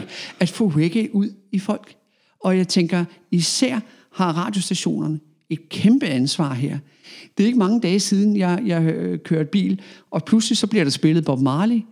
Øh, selvfølgelig kunne You blive Loved, et af de mere kendte numre måske med, med Bob Marley, men, men, men på P4, og tænker hvornår er det sidst, jeg har hørt reggae i radioen. Det er meget sjældent. Og, og jeg tænker, det har været... Øh, jeg lavede et interview med Håkan, tror jeg, tilbage i 2006, ikke? og nu skriver vi 2020, vi sidder her stadigvæk, og det er lidt de samme udfordringer, vi har. Vi har både en, en øh, radio, der ikke tager et ansvar, men også nogle medier måske, der ikke tager et ansvar øh, på samme måde, og, og øh, som, som, som måske gør andre steder. Og jeg ved også, at i et tidligere udsendelser har I snakket om den svenske øh, model, ikke? hvor svenskerne har været langt fremme i forhold til både radioprogrammer på, på svensk radio, øh, P3, men også tv-programmer, som har, har portrætteret reggae, ikke? hvor vi i Danmark jo sover lidt, synes jeg. Er, er det så også der, hvor, hvis man skal sige, hvad er din drøm eller dit håb for reggae i fremtiden? Er det, at det kommer ud over landegrænserne? Ja, jeg synes, det kunne være et, et godt sted at starte i hvert fald, ikke? fordi vi på den måde også skubber til ilden og, og holder os til. Øh, vi kan jo undre os over, at vi har hvert år store reggae-festivaler rundt omkring i Europa, ikke? Og, og, og hvad nåede vi at have øh, en, nogle fantastiske øh, år, selvfølgelig på Rocker Park, ikke? Øh, her i det jyske og Scandinavia Reggae Festival, Festival i- som, som i havde København, ikke? to Ja. år, ikke? Øh, hvor, hvor de startede nøglen om. Ikke? Men jeg tænker, det er jo også med til at skabe et, et, et fundament, ikke? at øh, man som for eksempel den tyske reggae-scene, den boomede jo vanvittigt, ikke? med navne som Seed og mange andre, der kom frem, og, og selvstændige produktionsselskaber, sound systems osv., men de tilskriver det jo også, fordi at der var et, øh, et fundament i forhold til, at der var nogen, der turde tage de der chancer og lave reggae-festivaler. Og selvfølgelig kan det gøres bedre i Tyskland, logistisk set, ikke? det er større land, flere indbyggere osv. Men, men, men vi halter bagud i Danmark. Men, men jeg synes altid, at Danmark har haft en meget, meget stærk undergrund i reggae. Ja. Altså bare tage øh, Robert Up. Mm. Hele den der mm. periode. Øh, jeg ved godt, det er et lille eksempel, men Saxon for eksempel. Altså, så subkulturen ja. Ja. har jo altid ja. været meget stærk, Ja. men den er altid bare forblevet en subkultur. Ja. Og vi har aldrig formået at komme ud over. Nej. Og spørgsmålet er, det jeg spørger mig selv om, det er, om reggae overhovedet har en plads mm. op på den mm. mere kommercielle øh, platform, end den subkulturelle. Og det tror jeg ikke, den har. Øh, I hvert fald ikke i Danmark. Og og jeg tvivler på, at den, den får det. Jeg ved det ikke. Jeg, jeg, jeg spørger tit mig selv. Øh, vi, vi har haft de oplevelser, øh, som, som vi har haft, os der sidder ombord her, hvis ikke det havde været for Super Mike og hans ubendige trang øh, til at øh, gøre alt, hvad han overhovedet kunne for at få øh, reggae-kunstnere til, til Danmark. Øh, jeg, jeg tvivler på det. Øh, jeg, jeg, synes, det er jo fantastisk, hvad den mand har, har, har, har gjort, og, og jeg har med evig tak, taknemmelig, hvad hedder det, i forhold til det i hvert fald. Men jeg tænker, lige den del, den, den ser måske ikke helt så, så stærk ud fremover. Jeg ved det ikke. Jamen, det samme her med, omkring Super Mike. Altså, en kæmpe taknemmelighed for Ja. alt, hvad han har gjort for at udbrede reggae i Danmark. Kæmpe arbejde igennem snart 40 år, eller 30 i hvert fald, 35 år. Ikke? Øh, Ja. Henrik Bæk, det har været en udsøgt fornøjelse at være på besøg hos dig, og ikke mindst at høre din historie og dine historier og dine oplevelser. Jeg er blevet meget klogere på det. Øh, Det har været utrolig inspirerende. Tusind tak, fordi vi var kommet forbi. Det var altså, hvad vi nåede i den her omgang. Tak igen, Henrik, Og tak for at være, til jer, fordi for at være med i dag. Ja. Øh, kan man følge dig nogle steder på de sociale medier? Ja, det kan man jo selvfølgelig øh, hyppigt øh, skrivende for, for GAFA. Det kan man altid finde på, på gaffa.dk. Jeg skriver også for en øh, skandinavisk hjemmeside, der er skrevet for nogle år efterhånden, øh, der hedder Rootsie. Øh, punktum .nu. Øh, det er ikke så tit, øh, men en gang imellem har jeg nogle ting på, på den hjemmeside. Og så har jeg også fornøjelsen af en gang imellem at være ude og spille noget reggae live, faktisk. Jeg skal spille her senere i december måned i et arrangement på det, man kalder Ungdomshuset i Herning, der hedder Kontrast, hvor jeg skal op og spille dop en aften sammen med, med en af de øh, lokale kulturhelte, der hedder Amir øh, Rehman, og det glæder jeg mig også rigtig meget til at få, øh, få mulighed for. Øh, og så har jeg en, øh, en Mixcloud-profil også, hvor jeg løbende lægger Cool Runnings-programmer ud, så man øh, kan, kan Og finde hvad, den. og hvad hedder den? Ja, man skal gå ind, og så skal man bare skrive øh, Henrik Bæk øh, i søgefeltet. Bæk B.E.K.. med EK, ja, øh, så, så dukker jeg op. Øh, Du må lige øh, gentage igen den artikel, du skrev øh, om Bujo i Gaffa. Hvornår, er det, eller, hvornår kan man, hvor kan man læse den? Jamen, den kan du læse faktisk. Øh, I dag er det nok svært at finde øh, bladet. Øh, jeg ved, Hi-Fi-klubben plejer at ligge inde med dem, og bibliotekerne, men de har dem typisk kun liggende i øh, en måned ad gangen, altså den måned, hvor, hvor det rent faktisk kommer. Men denne her er fra, øh, nu skal jeg se, er den fra august måned, så, men, men man kan gå på nettet, Og, og læse det og, online og så kan man der. læse den online ikke? ved at øh, søge på Butcher Banton, så dukker den op. Det er en, en opfordring herfra. I kan følge os på Instagram på fra Kingston til København, og også på Facebook. Gå ind og giv os en kommentar, eller smid gerne et spørgsmål. Husk, at vi udkommer med et nyt afsnit hver mandag. Det gør vi på Apple Podcast, Spotify, Google Podcast og på vores hjemmeside fra kingston til kph.dk. Og der skal selvfølgelig lyde en stor tak til vores øh, tekniske medarbejder Jonas Bæk. I må også meget gerne give os nogle stjerner inde på iTunes, og selvfølgelig også en kommentar. Tak for nu. Tak fordi I lyttede med, og husk at fortælle din nabo om denne podcast, så vi kan komme ud til endnu flere lyttere. Vi høres ved i næste afsnit af Fra Kingston til København på Genhør, og husk, at reggae skal ud til folket.